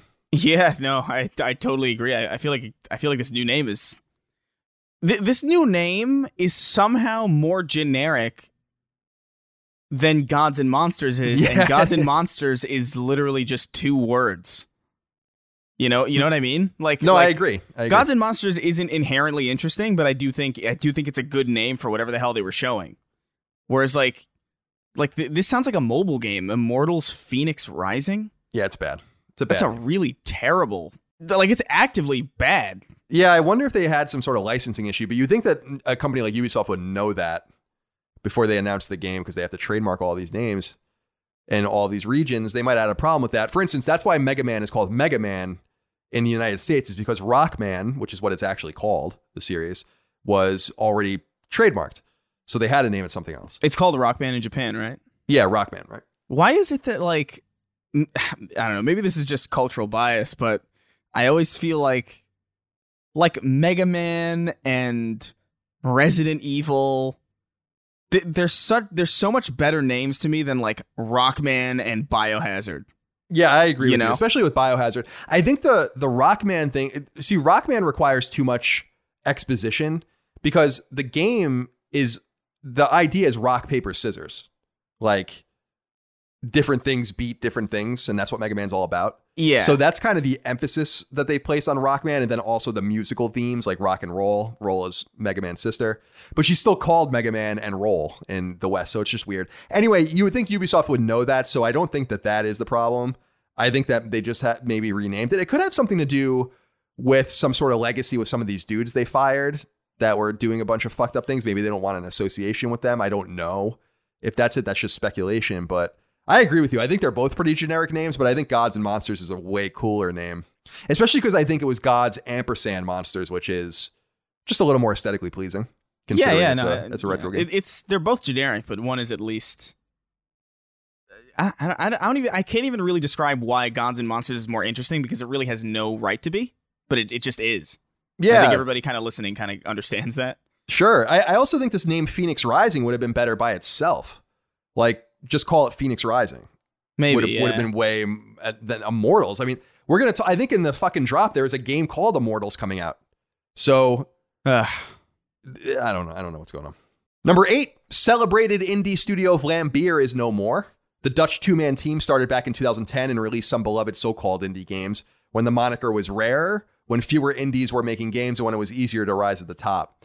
According to the studio's two founders, Rami Ismail and Jan Willem Nijman, the team has shut down on its 10th anniversary, September 1st, 2020, having gone the last five years without releasing a game. 2010's iOS smash hit Super Crate Box was the beginning of their run, which included another iOS hit in 2013's Ridiculous Fishing, before the team migrated to console and handheld too. 2014's Luftrausers, which came to both PS3 and Vita, and 2015's Nuclear Throne, which came to PS4 and Vita, are amongst the most beloved indie games on the PS Vita in particular. And Vlambeer was an early proponent of Sony's second handheld initiative. The two men intend on continuing in their games in the games industry on their own and with other teams following the release of their long in development survival game Ultrabugs, which doesn't seem to be PlayStation bound. This was an interesting one. Rami Ismail is a really fascinating guy. He's a really vocal. Everyone that follows games on Twitter knows Rami Ismail, I think. Yeah. He has a lot to say about a lot of things. Jan Willem Nijman, I've never met. He blocked me on Twitter, so I've never even talked to him. I don't know what he's all about. But I thought this was interesting because Vlambeer has got taken a lot of criticism, and I think rightfully so, because some of their games are just straight up broken. Like Nuclear Throne, I think on Vita is just fucked up in some ways, and they just never fix them, which is unacceptable. And I say that as someone who's now patched my game five times to fix really trivial shit. So you can definitely fix your game if you need to. So I, I don't, I don't, I'm not down with excuses on that. But people will remember that like in the PS4 early at PS4 era and like the early to mid Vita era, games like Luftrausers and Nuclear Throne were really important to the, I guess, very subtle acquisition of Vita and making it an indie platform. And so to see them go away is a little weird. And I didn't realize until I was reading about them that they just haven't put out a game uh, yeah. since Nuclear Throne, which came out five years ago. So uh, well, I'll be interested to see what they do. Are you into any of their games? Did you play any of that stuff, Luftrausers or no, no? I'll be real. None of this, none of this sounds familiar at all. Super Crate Box and Ridiculous Fishing were huge. I remember that, but I don't play iOS games. So yeah, me neither. I, I think um, the only game on iOS that I played was um something Sorcerer. So, oh my Swords god, and Sorcery. Yeah, yeah. Yeah, that's the only one that I played, and I was like, you know, I, I didn't even really know what I was doing in it, but I, it was visually really pleasing. Yeah, it's swords and sorcery, right? Like S W O R C. Yeah, yeah. Right, isn't that what it is? Yeah. I remember that game. So yeah, I'm not an iOS guy, but they were there pretty early. 2010 is a pretty pretty prime time for iOS games. If you had a good one, you can make a lot of money. So they made millions of dollars and they're fine. And I think that that's why they didn't do anything after Nuclear Throne, but wanted to give them a shout out nonetheless since they are no more. And finally, number 9 is a lengthy wrap up, so strap in. Oh boy. The official PlayStation blog reports that cyberpunk inspired game Cloudpunk comes to PS4 on October 15th, and that action RPG Genshin Impact is coming to PS4 on September 28th. IGN reports that poker game Poker Club is coming to both PS4 and PS5 at an unknown point in the future. That Harmonix's promising upcoming rhythm game Fuser is coming to PS4 on November 10th, with its PS5 plans currently unclear. That multiplayer survival game Dead by Daylight is giving players free next gen upgrades for current gen owners. That survival game Vigor is coming to PS4 on November 25th, with the PS5 version also incoming. That narrative driven platformer White Shadows is coming to PS5 in 2021. That management sim Space Crew is coming to PS4 on October 15th.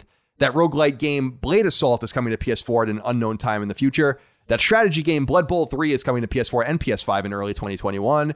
That ninja stealth game Origami 2 is coming to PS4 and PS5 in 2021. And that horror game Little Nightmares 2 has been given a release date and will launch on PS4 on February 11th next year with a PS5 port en route thereafter.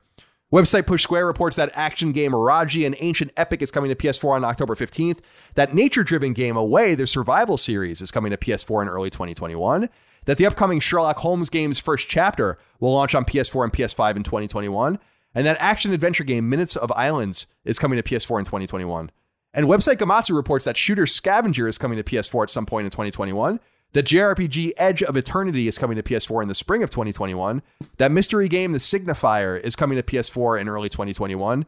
That space shooter Rebel Rebel Galaxy Outlaw is coming to PS4 on September 22nd that DRPG Vaporum Lockdown is coming to PS4 in 2021.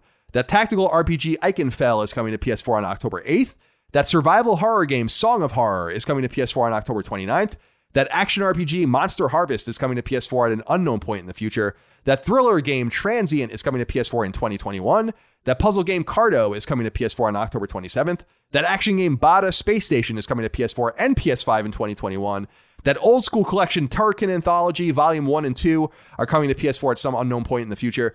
That 3D games, the 3D game, I'm sorry, Aerial Knights Never Yield, which is an awesome name, is coming to PS5 in early 2021. That RTS, The Stone of Madness, is coming to PS4 in the spring of 2021. And that The Lord of the Rings Gollum, which we already knew was coming to PS5, will also be coming to PS4. The developers of eagerly anticipated RPG Chivalry 2 have announced that the game will receive a concurrent launch on PS4 and PS5 in 2021.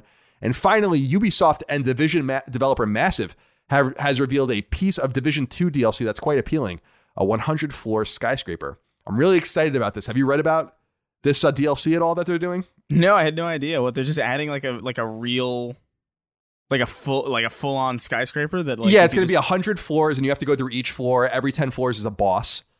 And the idea is to get to the top. I think it sounds awesome. That's Love that's it. a really cool. That's a really cool idea. Yeah, I, am dig- I'm digging that. I think it might be free as well. So that's that's cool. So keep an eye out for that. I love me the Division Two. Now, Chris, we're gonna do the new game releases. I want to kick it over to you because You had expressed a concern to me when we recorded last week after we were done. We usually do our decompression with each other for a moment before we go. And uh, I wanted to just give you time to talk about your concern about the way we do the drop. Yeah, so uh, I, I I feel like the, the my the, the rumors of my cold dead heart I feel like have been greatly exaggerated because I, I we've been doing we've been doing this thing for the last like couple episodes where we've just sort of been making things up because the drop doesn't exist, and I I kind of started to feel bad about it because we mentioned about those guys who were making that Descenders game, which is like this mountain bike kind of game that was on PSN, and they launched it and they couldn't find their game on the PlayStation Store. And we were reading it and it was just like, oh, well, we're not doing them any favors. And I kind of felt like, you know, just because just because Sony is screwing these people over doesn't mean that we should. Um, is kind of the way that I felt about it. So I feel like I feel like we should just be honorable in some way and actually like read what the actual descriptions are. Uh, Okay. because we can still. I, I feel like we can still have fun with it. We still we had fun with it before. Sure. Um, it's a shame that the drop just doesn't do this because I really I really do think it, it is Sony's fault that th- all this is happening. But I don't know. I, I I feel some semblance of responsibility for like letting people know what's actually out. And also, if you're a de- if you're a dev listening, I, I bet it sucks. Yeah, so I know I totally I think what you're saying is true. I think you're right. I think a lot of the audience has been writing in about their concerns about this too. So you're right. We're going to go back to the old format for the drop. And what I did, Chris, was I just went into the PlayStation store and organized it by new game releases and then went into each game page and tried to distill what they say about their own games into something that's somewhat manageable. These are all longer than the old drop descriptions, but not too much longer. So hopefully this will be a little bit more fair Yeah, yeah. um, and equitable to everyone that's involved. And uh, tradition dictates that you begin. So I kick it over to you. Alrighty. A Hero and a Garden comes to PS4. Once upon a time, there was a princess trapped in a tower by an evil witch. Would anyone attempt to rescue her? A brave hero attempted to rescue her, but things didn't exactly work out for him. In a twist of fate, our young hero is forced to replay all the damage he caused to the local monster villages by growing a garden. Harvest, jeez, harvest berries, fulfill requests, fulfill requests and Certainly. repair repair the local monster town in this unique visual novel clicker game. Earn enough money to pay pay back the witch and experience unique character endings. Novel clicker game. All right. Yeah. I think we call that. You a love you love those, right? I love novel clicker games. Uh, all right, Hero in a Garden. That is Alphadia Genesis comes to PS4. Having been at peace for only 15 years since the end of the Energy War, the kingdoms of Arklane and Jiz and Galsbane are once again. I, I hate made up words. Are once again, but I know that because I'm writing a JRPG and I'm making up all sorts of shit now. Are once again thrust on a center stage after a murder perpetrated by a clone comes to light. Hoping the treaty signed to end the use of the clones for conventional warfare has not been violated, a joint investigative team is put together to find out the cause and bring those responsible to justice. However, the adventure appears to be far more volatile than anyone could have first imagined. Sounds kind of cool. actually. Yeah.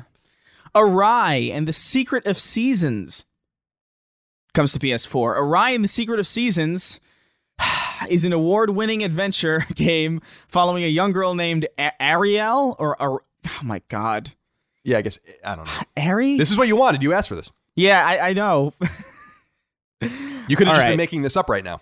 Yeah, I, I guess I could. As she, as she as she journeys across the great world of Valdi by becoming the guardian of winter, Ari or Arai or whatever the hell gains the ability to manipulate uh, the seasons around her. Ari will uh, Ari will learn to control the seasons and use them to defeat enemies, overcome obstacles, and solve complex puzzles on her adventures across Valdi.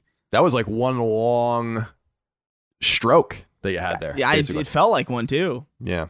Captain Tsubasa Rise of the New Champions comes to PS4. Captain Tsubasa Rise of the New Champions, based on the globally beloved anime series, is an action soccer game featuring the latest graphics and super plays anyone can enjoy. Get a real taste for the world of Captain Tsubasa through two story modes to savor the drama alongside the cap the action in Captain Tsubasa. Say Captain Tsubasa one more time. We prepared episode Tsubasa, a story mode where you can experience the events as seen in the anime. Additionally, become a part of the world of Captain Tsubasa as you play through episode New Hero, an original story mode found in this game. Dude, that's so many Tsubasas, dude. I know, it's too much. Oh my god. Educa- Educational games for kids comes to PS4. You are a parent and you are trying to relax a little by playing your favorite game. Your child keeps asking you to let them try it, but this game is not suitable for chil- suitable for children because it's a little scary and not educational at all.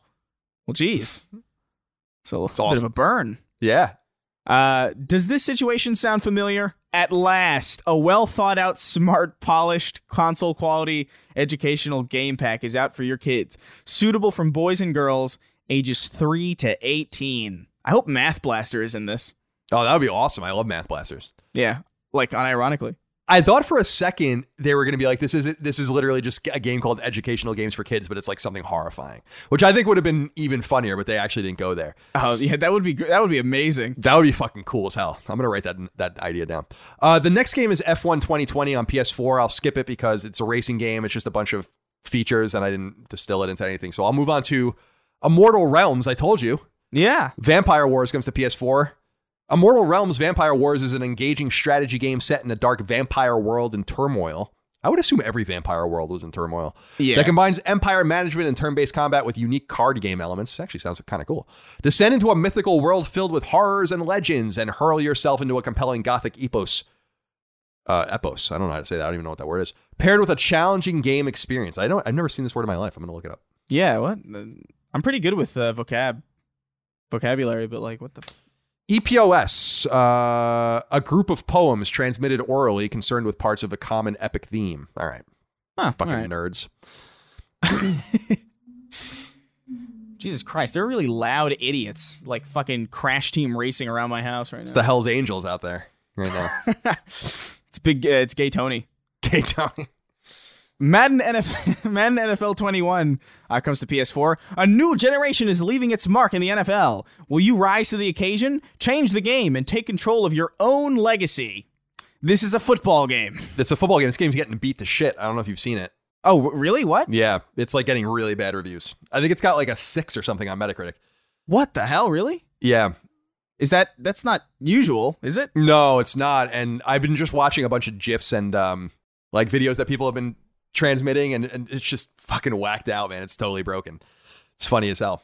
Gonna be skipping it this year.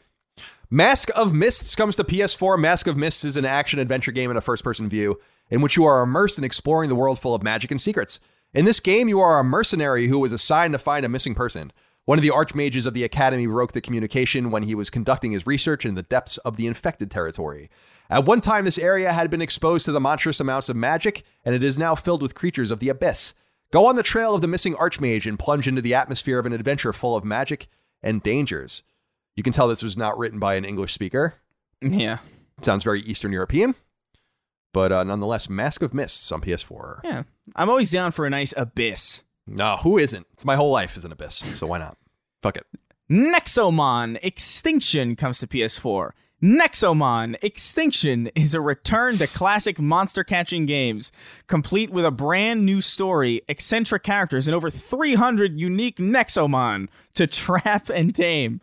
The world is on the brink of extinction as mighty tyrant Nexomon fight for dominion over humans and monsters. Join uh, join the Tamers Guild and begin an epic journey to restore balance before all hope is lost. So it, it looks like it looks like Pokemon just like is its own genre at this point. Because there was that other game like Temtem or whatever. Yeah. It's like super similar. It's like eh, it's I just like the Mon thing at the end, like Monster, and how they just, no one just tried, you know, Digimon and all. It's like, can't we come up with a different name than something Mon? Y- yeah. I mean, what would you? uh Yeah, I- I'm already I'm already out of ideas. You know, Yeah. as far as like thinking of something else to call it. Yeah, what am I talking about? It's a great name. All right. Police Stories comes out on PS4. Couldn't be a moment soon too soon for this one. Yeah, great. timing. Unforgiving and tense. Each mission tells a story of two police operatives, John Rhymes and Rick Jones, filled with an filled with infiltrating gang hideouts, rescuing hostages, making arrests, and other life-threatening situations. John Rhymes and Rick Jones. oh man, great timing. Um, the road to what? Road to Gua- Guangdong? Gu- Road to Guangdong. This is one of the Chinese games actually that they. Oh, are- Road to Guangdong. All right, uh, comes to PS4, penned by acclaimed author Yen. It's, all vowels. What do you do with that? Ui. Penned by acclaimed author Yen Ooi, uh, Road to Guang Guangdong is a beautiful story-focused Zen driving experience. Oh, drive your beloved family car through 90s China. God, part sounds of awful. part of inter- part interactive story, part Zen driving experience. You play Sunny. In the wake of a family tragedy, you set out on a quest that will take you across 1990s Guangdong on a, on a mission to revive their struggling family restaurant. Sunny and Gu Ma must uh, visit long lost relatives in search of secrets that will bring diners flooding back, but it won't be easy. I swear to God, I just I I I've never read much Chinese anything, so I, I don't even know like the like how to say a lot of this. No, I, But I don't that's, either. but that's cool. Like uh, that we're getting like a. I, I thought it was just funny because like '90s China made it sound like it was like, like uh like uh, like every other game that's like oh it's like back to the appeal of '90s action games. It almost felt like a nostalgic like oh don't you miss '90s China? Don't you miss starving to death? It was great. Don't you miss Tiananmen Square? All right. Roommate, roommates comes to PS4. plays either Rock God Max or Booksmart Ann as they make their way through the first year of their college experience. Between bitter tenured professors and a ridiculously distracting student body, I like that double entendre. It's going to take everything they've got just to make it to year two. They'll share their dorm life with four other tenants as they pick their class load, pick their jobs, and maybe even pick someone to have a little extracurricular fun with. Very good write up. Yeah, that is a good one. Yeah. Shing comes to PS4. Experience the most exciting and immersive beat 'em up combat system ever. Become a become a kick-ass ninja and slice some demons in style. Join a band of wisecracking warriors in a bloody adventure through the land of mythical monsters and mysterious machines. Sushi Break Head to Head comes to PS4. Sushi Break Head to Head is a retro arcade game that lets one and two players play head to head in a competitive arcade environment. Unique animated sushi tumble down towards the user's paddle along with sushi mini bosses and sushi power ups. Collect sushi power ups as you progress through the levels and defeat your opponent. 30 sushi levels to complete, or I'm sorry, to compete in and battle mini bosses on your way to victory in single player and two player modes. Horrible write up. Yeah, this it did make me hungry though. Hmm. I don't it like did, sushi. It, so. it did sell me on possibly getting some sushi in a little bit. oh, fair enough. Uh, Task Force Kampas with a K uh, comes to Vita, uh, drawing inspiration from the golden age of Japanese shmups. There it is. Uh, yeah, shoot 'em ups. Task Force Kampas combines retro action with modern conventions, adding new mechanics and randomly generated stages with handcrafted bosses. In a unique twist, the game can be finished, but skilled players will find a way to continue past the ending and claim even higher scores. Rhythmic game, uh, rhythmic gameplay, and pul- and a pulsing soundtrack work together to create an intense audiovisual experience. This sounds kind of neat Yeah, it does. anything that's rhythmic to me, like a- anything that has any kind of rhythm game mechanic built into it, I'm usually kind of like inherently intrigued because I just You're there for it. You're I really it. Like in- that stuff. You're into it. Yeah. Finally, WRC9 FIA World Rally Championship comes to PS4. WRC9 or World Rally Championship 9 is the leading off road simulation franchise endorsed by the world's top drivers. It is the most in depth rally game on the market. Three new rallies Kenya, Japan, and New Zealand. Over 15 classic cars and 100 special stages, special stages to tackle.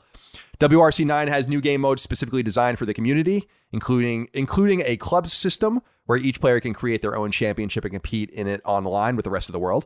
Take control of all official drivers and cars in three WRC categories with improved physics for even greater realism, redesigned environments, and all new pace notes for total immersion. I think we discussed this a while ago, but WRC used to be a PlayStation exclusive. So, is, so is this like a NASCAR thing, or is this just uh, like I, I don't, rally cars? Yeah, I think it's a European racing series. And uh, uh, Evolution Studios, which doesn't exist anymore, but Sony owned, they made Drive Club and then they shut down, used to create these games before Oh. they created MotorStorm. That's where they began. So, Well, look at that. yeah, so a little bit of uh, a little bit of genetics there for you guys. All right, Chris, tradition dictates we end each episode of our show with six questions, comments, concerns, thoughts, and ideas from the audience. You guys can submit them on Patreon at patreon.com slash Colins Last Stand, like you always do. Hmm. Cody Horn wrote into us and said, Hey, gents. This week, several members of games media have floated the idea that Sony should delay the PS5 due to the various issues we're facing. They cited COVID 19, turmoil in the industry, and even Trump as examples of said turmoil. They just don't feel good about the launch. To me, this seems like an argument completely devoid of any rudimentary understanding of the tech market. Tech is consistently losing its value due to newer and faster machines being developed daily. Holding a system from launching only lessens its value in this competitive space. If Samsung decided to postpone their launch of their new Galaxy line of phones for a year, they would get crushed when it was released if they wanted to sell at their original price because the tech couldn't compete with the new machines on the market. Not to mention, third party devs who have designed their financials around releases this holiday would be greatly damaged. Simply put, there is no way Sony is holding the console back this fall, mediocre sales or not. To do so would cause massive damage to the industry, and Sony isn't risking that because a small group of writers don't have fuzzy feelings for this holiday launch. How can tech journalists not understand the basics of the industry they cover? Cody, I don't think it's that simple. I don't think this is a phone from Samsung. It's a console that's going to last for a long time. So I don't think holding it back is necessarily technologically devastating, but it's clear that they're not going to do that. They keep reiterating that the things coming out this year. Do you think there's any compelling argument, Chris, to hold these consoles back or to at least hold PlayStation 5 back at this point? Well, he, here's the thing. Like, I think, I, I think he's right in some ways that, yeah, like if you release a console like six months late, it's it's already like kind of way behind, and it's going to feel like you know. It, it, it would feel kind of like a weird situation where like oh you could have just launched you could have had your planned mach- you could have launched your machine at this delayed time and actually had time to make your your machine a little bit stronger actually. You know it, it, so it would almost feel like a missed opportunity in some ways. But i do think that they're not going to push it just because mainly because of the third party support and because a lot of other studios and a lot of other publishers uh, are kind of riding on a specific launch and you know if that means soft sales and that means soft sales. But you know the reason why people are talking about this at all and the reason why people are floating around this idea that oh maybe they should push it i don't think it's because people don't feel fuzzy about the launch i, I think it's because we have so little information and it's uncharacteristic and, and like all and Microsoft and, and Sony have been uncharacteristically shy about like pricing and pre-order details and like all this stuff that we would have had for months already and it makes it seem to us like they're not ready. So if you're looking at it from that angle it's like yeah, I mean if you're not ready then just push it and just save us the trouble of like waiting in anticipation for all this time. You, you know i feel like that's i feel like that's where people are coming from. I, I don't think it's like a oh what a realistic thing to do to push a console and delay all these third party games that like have uh, been in development and have been pushed for launch on this specific launch day. I don't think people are looking at it from that angle. Yeah it, it's it is a valuable angle to look at it because there, it is a domino effect and it's yeah it's, it's not going to be good and so that, that is useful i feel like we're getting telegraphed that there's going to be a real supply constraint with this console, and it yeah. sucks. It's already making me nervous, actually. Yeah, and I hate I, it. I, yeah, like I, I know that I, I don't know, but I feel like I'm gonna have to go and, and get this thing scalped, you know, at some point. And I don't want to do that, but I'll have to do it because that that's our business. But yeah, I just think that they just keep reiterating it's coming out. Microsoft did say something like that they've made almost a million Xbox Series X's already. So they're they are ramping up, but this is not enough consoles, and I feel like the whole pre-order thing through Sony thing is just a it's a red it's um it's a canary in the coal mine how this is going to go. I'd love to be wrong about this, but yeah, uh, yeah. but I don't think I'm going to be. Yeah, but people, I, I think people are just talking about it because there just seems to be a lack of confidence on the manufacturer's part that this thing is even coming out this year at all. Like they keep they keep saying it is, but like we have so little information to go off of that it's it's not really all that surprising that people are like, oh, maybe we should just like push this later because it seems like they're just not ready. We're gonna find out. Maybe we won't. Maybe we'll never find out. It would be funny if they just went all of this year without ever saying anything about PS5. New Year's, and we still don't know. Yeah, exactly. It's like, all right, still coming out this year. Toast Nine comes out and or it's come out comes out. Wrote in said, "Hey CNC, I got to ask what's going on with 13 Sentinels Aegis Rim. This is the first game we've seen from Vanillaware since 2013's Dragon Crown, and it's getting little to no coverage by any of the gaming press as it will be releasing in a few weeks. As a weekly listener to Sacred Symbols, I haven't heard much discussion of this PS4 exclusive on the show, which is odd considering Colin's affinity for the studio. That is odd, isn't it? Chris, are you a Vanilla fan? A Vanillaware fan? Are you familiar with them at all? Uh, I'm familiar with Dragon's Crown because I remember like a lot of people flipped out about it. Uh, when yes, it came they out. did. They did. I love but, Dragon's Crown. Yeah, but I, have never played it or like like I don't know anything about it other than what it looks like. Yeah, Dragon's Crown is a brawler. It's awesome. It's a really really beautiful game. It was for people that didn't play it. It was controversial in some circles because it is incredibly sexualized. Uh, the women are really sexualized in the game, but that's just the art style of a lot of their games. Um, George Kamitani is the guy that does all that stuff, and So it has been a while. So the reason that I think that 13 Sentinels isn't being talked about very much is twofold. I think number one, there's just there are just way too many games coming out that are of the smaller variety, especially out of Japan. But I also think that the situation is different than when Dragon's Crown came to PS3 and Vita in 2013 because that game and I think Atlus Atlus is the publisher of the games. I think their reaction to it, basically just kind of ignoring and, and poo pooing it away, has offended the the righteous games develop uh, games public. Um, I'm sorry, games media, and I don't think that they're talking about it possibly for that reason as well. Now, 13 Sentinels is also a real time strategy game. It's not anything like they've really made before, and so I think that also might have something to do with it. Dragon's Crown which was its previous game, like we said, was a brawler. Grand Knight His- Grand Knight's History was the game they did before that. That was a PSP RPG. Um, before that, they did Muramasa, which is a wonderful side scroller, beautiful game that also came to Vita later on.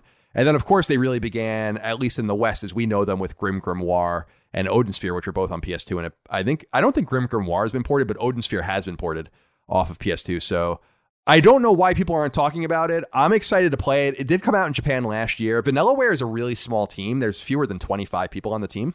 Oh, so wow. I think so I think it takes them a long time to make their games and they're also stunningly beautiful games, but I'll play it when it comes out in the states. I think it comes out next month. Well, actually in a couple weeks. So I'll certainly pick it up. I'm happy to buy it and I'll let you guys know what I think about it. But it's very different and so I'm not really that excited about it. I was really excited about Dragon's Crown because I love those kinds of games. This is less so, but I'm open minded about it. I love Vanillaware, as you said. So keep an ear out, Toast Nine. Misty Rose wrote in, Chris. He says, Hey, Colin and Chris. Or she says, probably she. Yeah. First time I'm writing into the show, and I actually have a theory on the PS5 pre order lottery since you guys talked about it. What I'm thinking is that the PSN activity they're monitoring to choose people from isn't playtime, but more how many games people have been buying even during the pandemic basically the price is such a kept is kept secret for now because as we all know, it's going to be mega expensive. I don't think it's going to be mega expensive, Misty. But they just don't want to come out and say it. They want to test the waters by offering people who are probably in a comfortable enough position to fork over money and figure they won't be too alarmed and will feel so special for being picked they'll purchase it anyway. Then when everything is released to the public, they'll have pre-order numbers to at least back up the high price tag. I don't think this has anything to do with supply and demand, more so the current economic climate. They obviously don't want to cost studios money by pushing this back, so they want to be careful about its release. Your thoughts? I think Misty's point is thoughtful. I just don't know that it's accurate, Chris. What do you think? Yeah, yeah. No, I, I think um, it's. I don't want to say it's like a little bit conspiratorial, but it's definitely like it's definitely kind of uh, really digging deep into uh, a lot of like kind of assumptions as to what this this PSN activity really is going to be. I I really don't know. I think it's possible, but it's it's frustrating because they're so not transparent about this, and the fact that this is even a thing in the first place is just such a huge red flag to me. That I, I don't even know like what what waters would they really be testing? You know? Yeah, I don't. I, Misty's assumption is that the console is going to be, in her words, mega expensive, but I just don't think it's going to be. You know, honestly, the the longer they go without telling the price tag, the the, the more I kind of think that that's co- probably true. You think so? Because I, I think it's interesting you say that because I think the opposite. I think that if it was going to be expensive, they would have said it already because that's going to be really bad for them if they come out literally seven weeks or something before the console comes out and they're like it's 600 bucks I know? feel like I feel like they're hoping that you're blown enough away by what they're going to be showing, or like, or or by the the kind of sexiness of like a new machine that it's like, hey, you know, this is a luxury machine. This is like limited time. You know, like you, not anybody can get a hand hand uh, can get a hand on this, and it's a luxury bit of kit, and we're just gonna not give you much time to think about it you know, we kind of want them there to be kind of like this artificial inflation of demand. So it's like, oh man, well, we I know it's like six hundred dollars, but I got to get my hands on this because there's only so many. Right, right. I feel like if it was cheap, they would have. Here's my my my rationale is like if it was cheap or on the cheaper side, then they would have had the price already because they would have felt confident mm. in how cheap it is and mm. how like competitive the price would be and that they could successfully put that price out without worrying about what Microsoft is going to do. But I think the reason why both of them are playing coy is because they know that both of these machines are very expensive. Yeah, we'll see. I'm, st- I'm sticking with my 499.99 USD guess, which I don't think is prohibitively expensive at all. Yeah. Compared to the, the cost of other previous PlayStation consoles. We will find out, Misty. Thank you for writing into us. Giovanni D'Amico wrote in and said, Hey guys, assuming I can secure a pre order, I am 100% planning on getting a PS5 at launch. However, as we get closer and closer to November, I'm starting to worry about the quality that I can expect from launch window games, given development challenges during COVID this year and given how little we've seen. I don't necessarily expect rushed or buggy launch games, but I do wonder if we'll see some negative effects from a lack of or unorth- un- or unorthodox QA testing. And actually, I worry about hardware issues with the console for the same reason. It'd be a real nightmare if PS5 launches to a red ring of death scenario, yet another COVID casualty. Chris, are you feeling confident about the launch window game quality overall, or do you think we're going to see some suffering? Because he does make a good point that you want to get out at launch. It's a great place to be. It's a really, really great place to be. But if you rush that game, you might have a lower quality. I hadn't really thought about it too much. I'm not super worried about this, but I wonder if you are. Yeah, I can't. I can't say that I'm all that concerned about it. I think. I think the machine. I think we've had a long enough conscious history in console manufacturing and and release windows and you know how all this stuff really plays into how the audience will receive something that I find it really difficult to believe that either of these machines are going to launch with a red ring of death. I find it hard to believe that either of these machines are going to launch with first party uh, games or exclusive games or um, you know just launch window games that are going to be inherently broken upon release. I, I think you know th- they're definitely going to vary in quality, but I don't think we're going to see anything that's monumentally broken. I hope so. I hope that's the case. Yeah. Bart Ideally. Oh, I'm sorry, Chris. I didn't mean to interrupt. No, You I just said say. ideally. Ideally, that Oh, would be okay. the case. Gotcha. Bart Jacasa wrote in and said, Hey, CNC, do you put any weight to former Sony London developer Mike Rouse stating on his YouTube channel that he heard from his contacts at the studio that something is in the works related to the getaway? Add that with a report from last year that Sony London was hiring for a new AAA project. Is the return to the getaway actually possible? I personally never played the getaway games, but to see Sony return to the franchise would be very interesting to see as it will arguably be Sony London's first big project in a long time. Anyway, take care, guys, and be well. Chris, were you a getaway fan? Did you ever play the game? No. No, I, I remember seeing a trailer for it, I think. Yeah, so this game, the interesting thing about the Getaway is it came out in North America really early in 2003. It actually came out in Europe first, earlier or later in 2002. Created by uh, an internal Sony London team, like a sub team called Team Soho, that doesn't exist anymore. And Team Soho, their actually last game was the Getaway that they did together. The Getaway was launched at a really interesting time because it was kind of supposed to be like Grand Theft Auto, but it's actually just it looks like a Grand Theft Auto game, but it's really more linear than that. And it was created at the time when Guy Ritchie style films like Snatch and Lockstock were really big. So it's like British gangsters in this kind of pseudo open world London. And it's really it's a really great game. And then they did a sequel on PS4, uh, or I'm sorry, on PS2 in that launched in 2004 and uh, early 2005 in North America called Black Monday. That was a Sony London proper game. And then people will remember that Sony London was teasing and working on, and they did release some footage of, I think, or screenshots of a getaway game they were making for PS3 that was canceled. I was of the mind that there was a lot of value in the getaway for many years, and I think that they've squandered that value because now there are so many open world games that it doesn't stick out at all anymore. And that's too bad, but that's a case of them waiting too long Yeah. to get back to the getaway. And I don't know why they waited so long, but I really, really liked the getaway. And I think it was because I was really, and I am really into Guy Ritchie movies and I love British gangsters. And I just, I think that whole shit is so interesting. But I highly recommend people play the getaway. It's just a really well produced game. I think people were a little let down that you couldn't drive around and really see it like GTA 3 because this game came out, uh, to put it into context, this game came out in between GTA 3 and GTA Vice City. Oh, so it was that it was it was that kind of sweet spot right there, and um, I highly recommend people go check it out. It's uh, really interesting, but I don't know why they never returned to it, and I think that the time for them to do so has passed. Personally, Yeah. All right, Chris. Finally, Quentin Propes wrote into us. Ooh. Said, Colin, Chris, I hope this message finds you gentlemen well. A simple question, really, but I, I thought I'd ask. Insomniac still post constantly about the Resistance franchise. Do you think we're getting a Resistance related announcement soon? Surely they are just about done with Spider Man Miles Morales and Ratchet and Clank Rift Apart. One can only assume that Spider Man 2, whatever it will be called in the end, is under development, but they have to be working on something else, right? Best of wishes to you too. Thanks for the constant content. It's a pleasure to listen to both of you. Thank you, Quentin. I appreciate that. This resistance shit is starting to get on my nerves. Not Quentin's uh, post, but that Insomniac just won't shut the fuck up.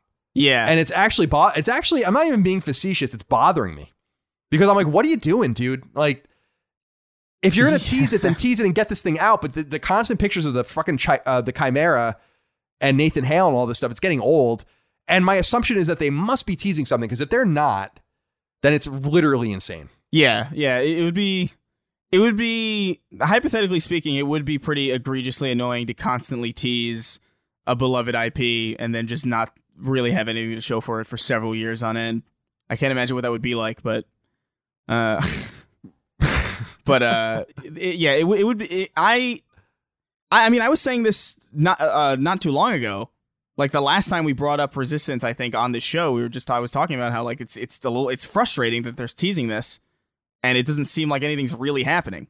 You have to assume if they're going to make a new Resistance game, which I think is possible, that they have to release the first three uh, on PS4, PS, excuse me, PS5 first. Yeah, no, they absolutely have to. Especially because like the only it's it's really weird to me that the only the only Resistance game that you can play on uh PlayStation Now is Resistance 3. Like you can't play the first two, which is so so this series for all intents and purposes is just completely absent from this generation, which makes it even more frustrating that they're teasing it so much. Yeah, I agree. It's it's actually we're pretty much in the I think in the next couple of weeks. It's it was nine years ago that Resistance Three came out, and Resistance Three is a really great game. It's a really really great game. It's like one of the great shooters I think of all time, and it's it it's funny because Resistance Fall of Man, the first one, is not even trophy enabled. So and that was a launch game on PS3, so that's how old it is, and it looks like shit. But they could do something with these games, and I think that they have to compile them before they would explore resistance again. Now, I they were going to do a, resi- a fourth resistance game many years ago. That was the plan before Resistance 3 even came out. And I won't talk more about that, but hopefully they'll get into some knowledge of what they're going to do with this and hopefully the teasing isn't just for nothing because people really do love Resistance. It wasn't as beloved as some other franchises from that generation, but and even Killzone was more popular than Resistance, but I think Resistance because of its storytelling chops has more of a future and more of a uh, a positive trajectory for Sony um, and Insomniac than say Guerrilla going back to Killzone. Although I think we'll get Killzone again as well. And Killzone's story is really cool too. It's actually kind of fucked up, uh, Killzone's story, but uh, it's a it's actually really fucked up. When I was playing Resistance Mercenary, I was like, I totally forgot that this is like what this is about. This screwed up civil war where these people are like cast off to this planet where they have to wear breathing apparatuses and shit. It's pretty interesting, but um, Yeah. perhaps not in the right hands anymore. So, Chris and I both want more Resistance, Quentin, and I think that you will get it first in the trilogy re release, which I think is what they're teasing. I don't know when they're going to announce it, though. It would be cool if it was a PS4 game, though. Yeah, And then you could just play it on PS5 if you want. yeah, I, th- I think that'd be the smart thing to do. And Fall of Man getting trophies would be huge as well. And Resistance 2 has one of the worst trophies ever, which is a 10, you have to get 10,000 online kills to get a gold trophy in that game. That's kind of annoying. 10,000. And it's also shut off, so it's just unattainable now as well. Yeah, that's that's kind of the infuriating thing about those kinds of trophies is that like that doesn't even sound really all that hard, but like multiplayer games have a shelf life inherently. So, you know, there's going to be a point where you just you cannot even hope to get it again. Yep, and that was when the they shut the servers off for the game, so and didn't return the multiplayer for three, which I thought was wise. So we'll see what happens with Resistance, but yes, we are keeping an eye out on that obnoxious Insomniac Twitter account, and we will hopefully have more to say about that soon, along with a bunch of other things. But that's all we have for this episode of Sacred Symbols, Chris. Oh, Uh, thank you, thank you so much for your time for joining me today. Of course, you. Thank you all out there for your love and kindness and support of our show. Thank you for supporting us on Patreon and on free feeds. We appreciate all of that as well, and we'll see you next time for more Sacred Symbols. Until then, goodbye. Take care, guys. Sacred Symbols, a PlayStation podcast, is a product of and a registered trademark of Colins Last Stand LLC and is recorded from Richmond, Virginia and Burbank, California, USA. This show is conceived by, is written by, and is produced by me, Colin Moriarty. My co host is Chris Raygun. You can find me on Twitter at No Taxation and on Instagram at CLS Moriarty. Chris is on Twitter at Chris R. Gunn and on Instagram at Chris underscore Ray underscore Gun. Sacred Symbols is edited by Dustin Furman. To message the show online, please use Patreon's DM service. As you know, all of Colin's Last Stand shows, including Sacred Symbols, are fan-funded on Patreon at patreon.com slash Stand. The following names are at the producer level or higher on Patreon, and we are eternally grateful for your kindness, generosity, and fandom. Jariah King, Nick DeMarco, Constantine Valencia, Avery Lewandowski, an unofficial controller podcast, Bjorn Campbell, Andrew Morgan, Gregory Slavinsky, Stephen Nieder, Ross Maranka, Zach Parsley, Jerome Ferreira, John, Jeremy Shook, Miguel A. Brewer, Morgan Ashley, Ben, Azan, Isaac Wasterman, Michael Vecchio, Joey Finelli, SL the FMA, Ryan T. Mandel, Jorge Palomino, Paul Joyce, Enrique Perez, Don Lee, Daniel Diamore, Brad Cooley, Jeremy Key, Patrick Leslie, P, Homeworld Hub, Dante Harris, Betty Ann Moriarty, Gavin, Colin Jewell, Nelson LeBlanc, Daniel Johnson, Zach Bonham, Jay Getter, Vexius, Greg Lotta, Jeff Mercado, Galja, Todd Paxton, Darren Gardner of Fortuna, Boots, Megadet, Kevin Komaki, Saul Balcazar, Raul Melendez, Robbie Hensley, Bloody Fang, Eric Harden, Matt Martin, Rodney Coleman, Chris Moore, Spencer Brand, TB Lightning, Antti Kinnanen, Taylor Barkley, Chris Galvin, Ryan Murdoch, Jesse Owen, Mason Cadillac, Scott Lovelace, Chris Buston, George Anthony Nunez, Kyle Hagel, Colin Love, Daryl E. Naiman, Ryan Arkitrage, Michael S., Joshua Smallwood, Damon Weathers, Cody Bradbury, Carl Tolman, Richter86, Barrett Boswell, Andrew Parker, Christopher DeVio, Donnie Nolan, Patrick Harper, Gerald Pennington, Greg Julips, Blake Israel, Sean Mason, Josh Gravelick, Brian Chan, Connor Gashian, Lawrence F. Prokop, Organic Produce, Toothless Gibbon, James Kinslow III, Tyler Bello, Mubarak, Alan Trembley, McDog18, Richard Hebert III, Miranda Grubber, Marius Scarsom Peterson, Ray Leja, David Castanez, Throw7, Josh Yeager, Martin Beck, Nathan R., Joe McPartland, Gamer Filmaholic, Colin Davenport, Eric Finkenbeiner, Lewin Ray Loper, Josh Bushing, Dylan Burns, John Schultz, David Chestnut, Anton K, Corey Wyatt, Tony Zaniga, Sean Battershall, Alex Cabrera, Lennon Brixey, Hugo's Desk, Peter Reynolds, William O'Carroll, Phil Crone, Mike Wayne, Adam Nix, Josh McKinney, Michael Gates, Alex Gates, Sean Chandler, Petro Rose, Gio Corsi, Justin Wagaman, Chad Lewis, Shane Rayum, John Cordero, Mark Boggio, Keith A. Lewis, Tyler Harris, Matthew Purdue, Toby Shootman, Eric Bateman, Mad Mock Media, and Jonathan Rice. Angie's list is now Angie, and we've heard a lot of theories about why. I thought it was an eco move. Fewer words, less paper. No, it was so you could say it faster. No, uh, it's to be more iconic. Must be a tech thing. But those aren't quite right. It's because now you can compare upfront prices, book a service instantly, and even get your project handled from start to finish. Sounds easy. It is, and it makes us so much more than just a list. Get started at Angie.com. That's A N G I, or download the app today. You can host the best backyard barbecue. When you find a professional on Angie to make your backyard the best around. Connect with skilled professionals to get all your home projects done well. Inside to outside, repairs to renovations.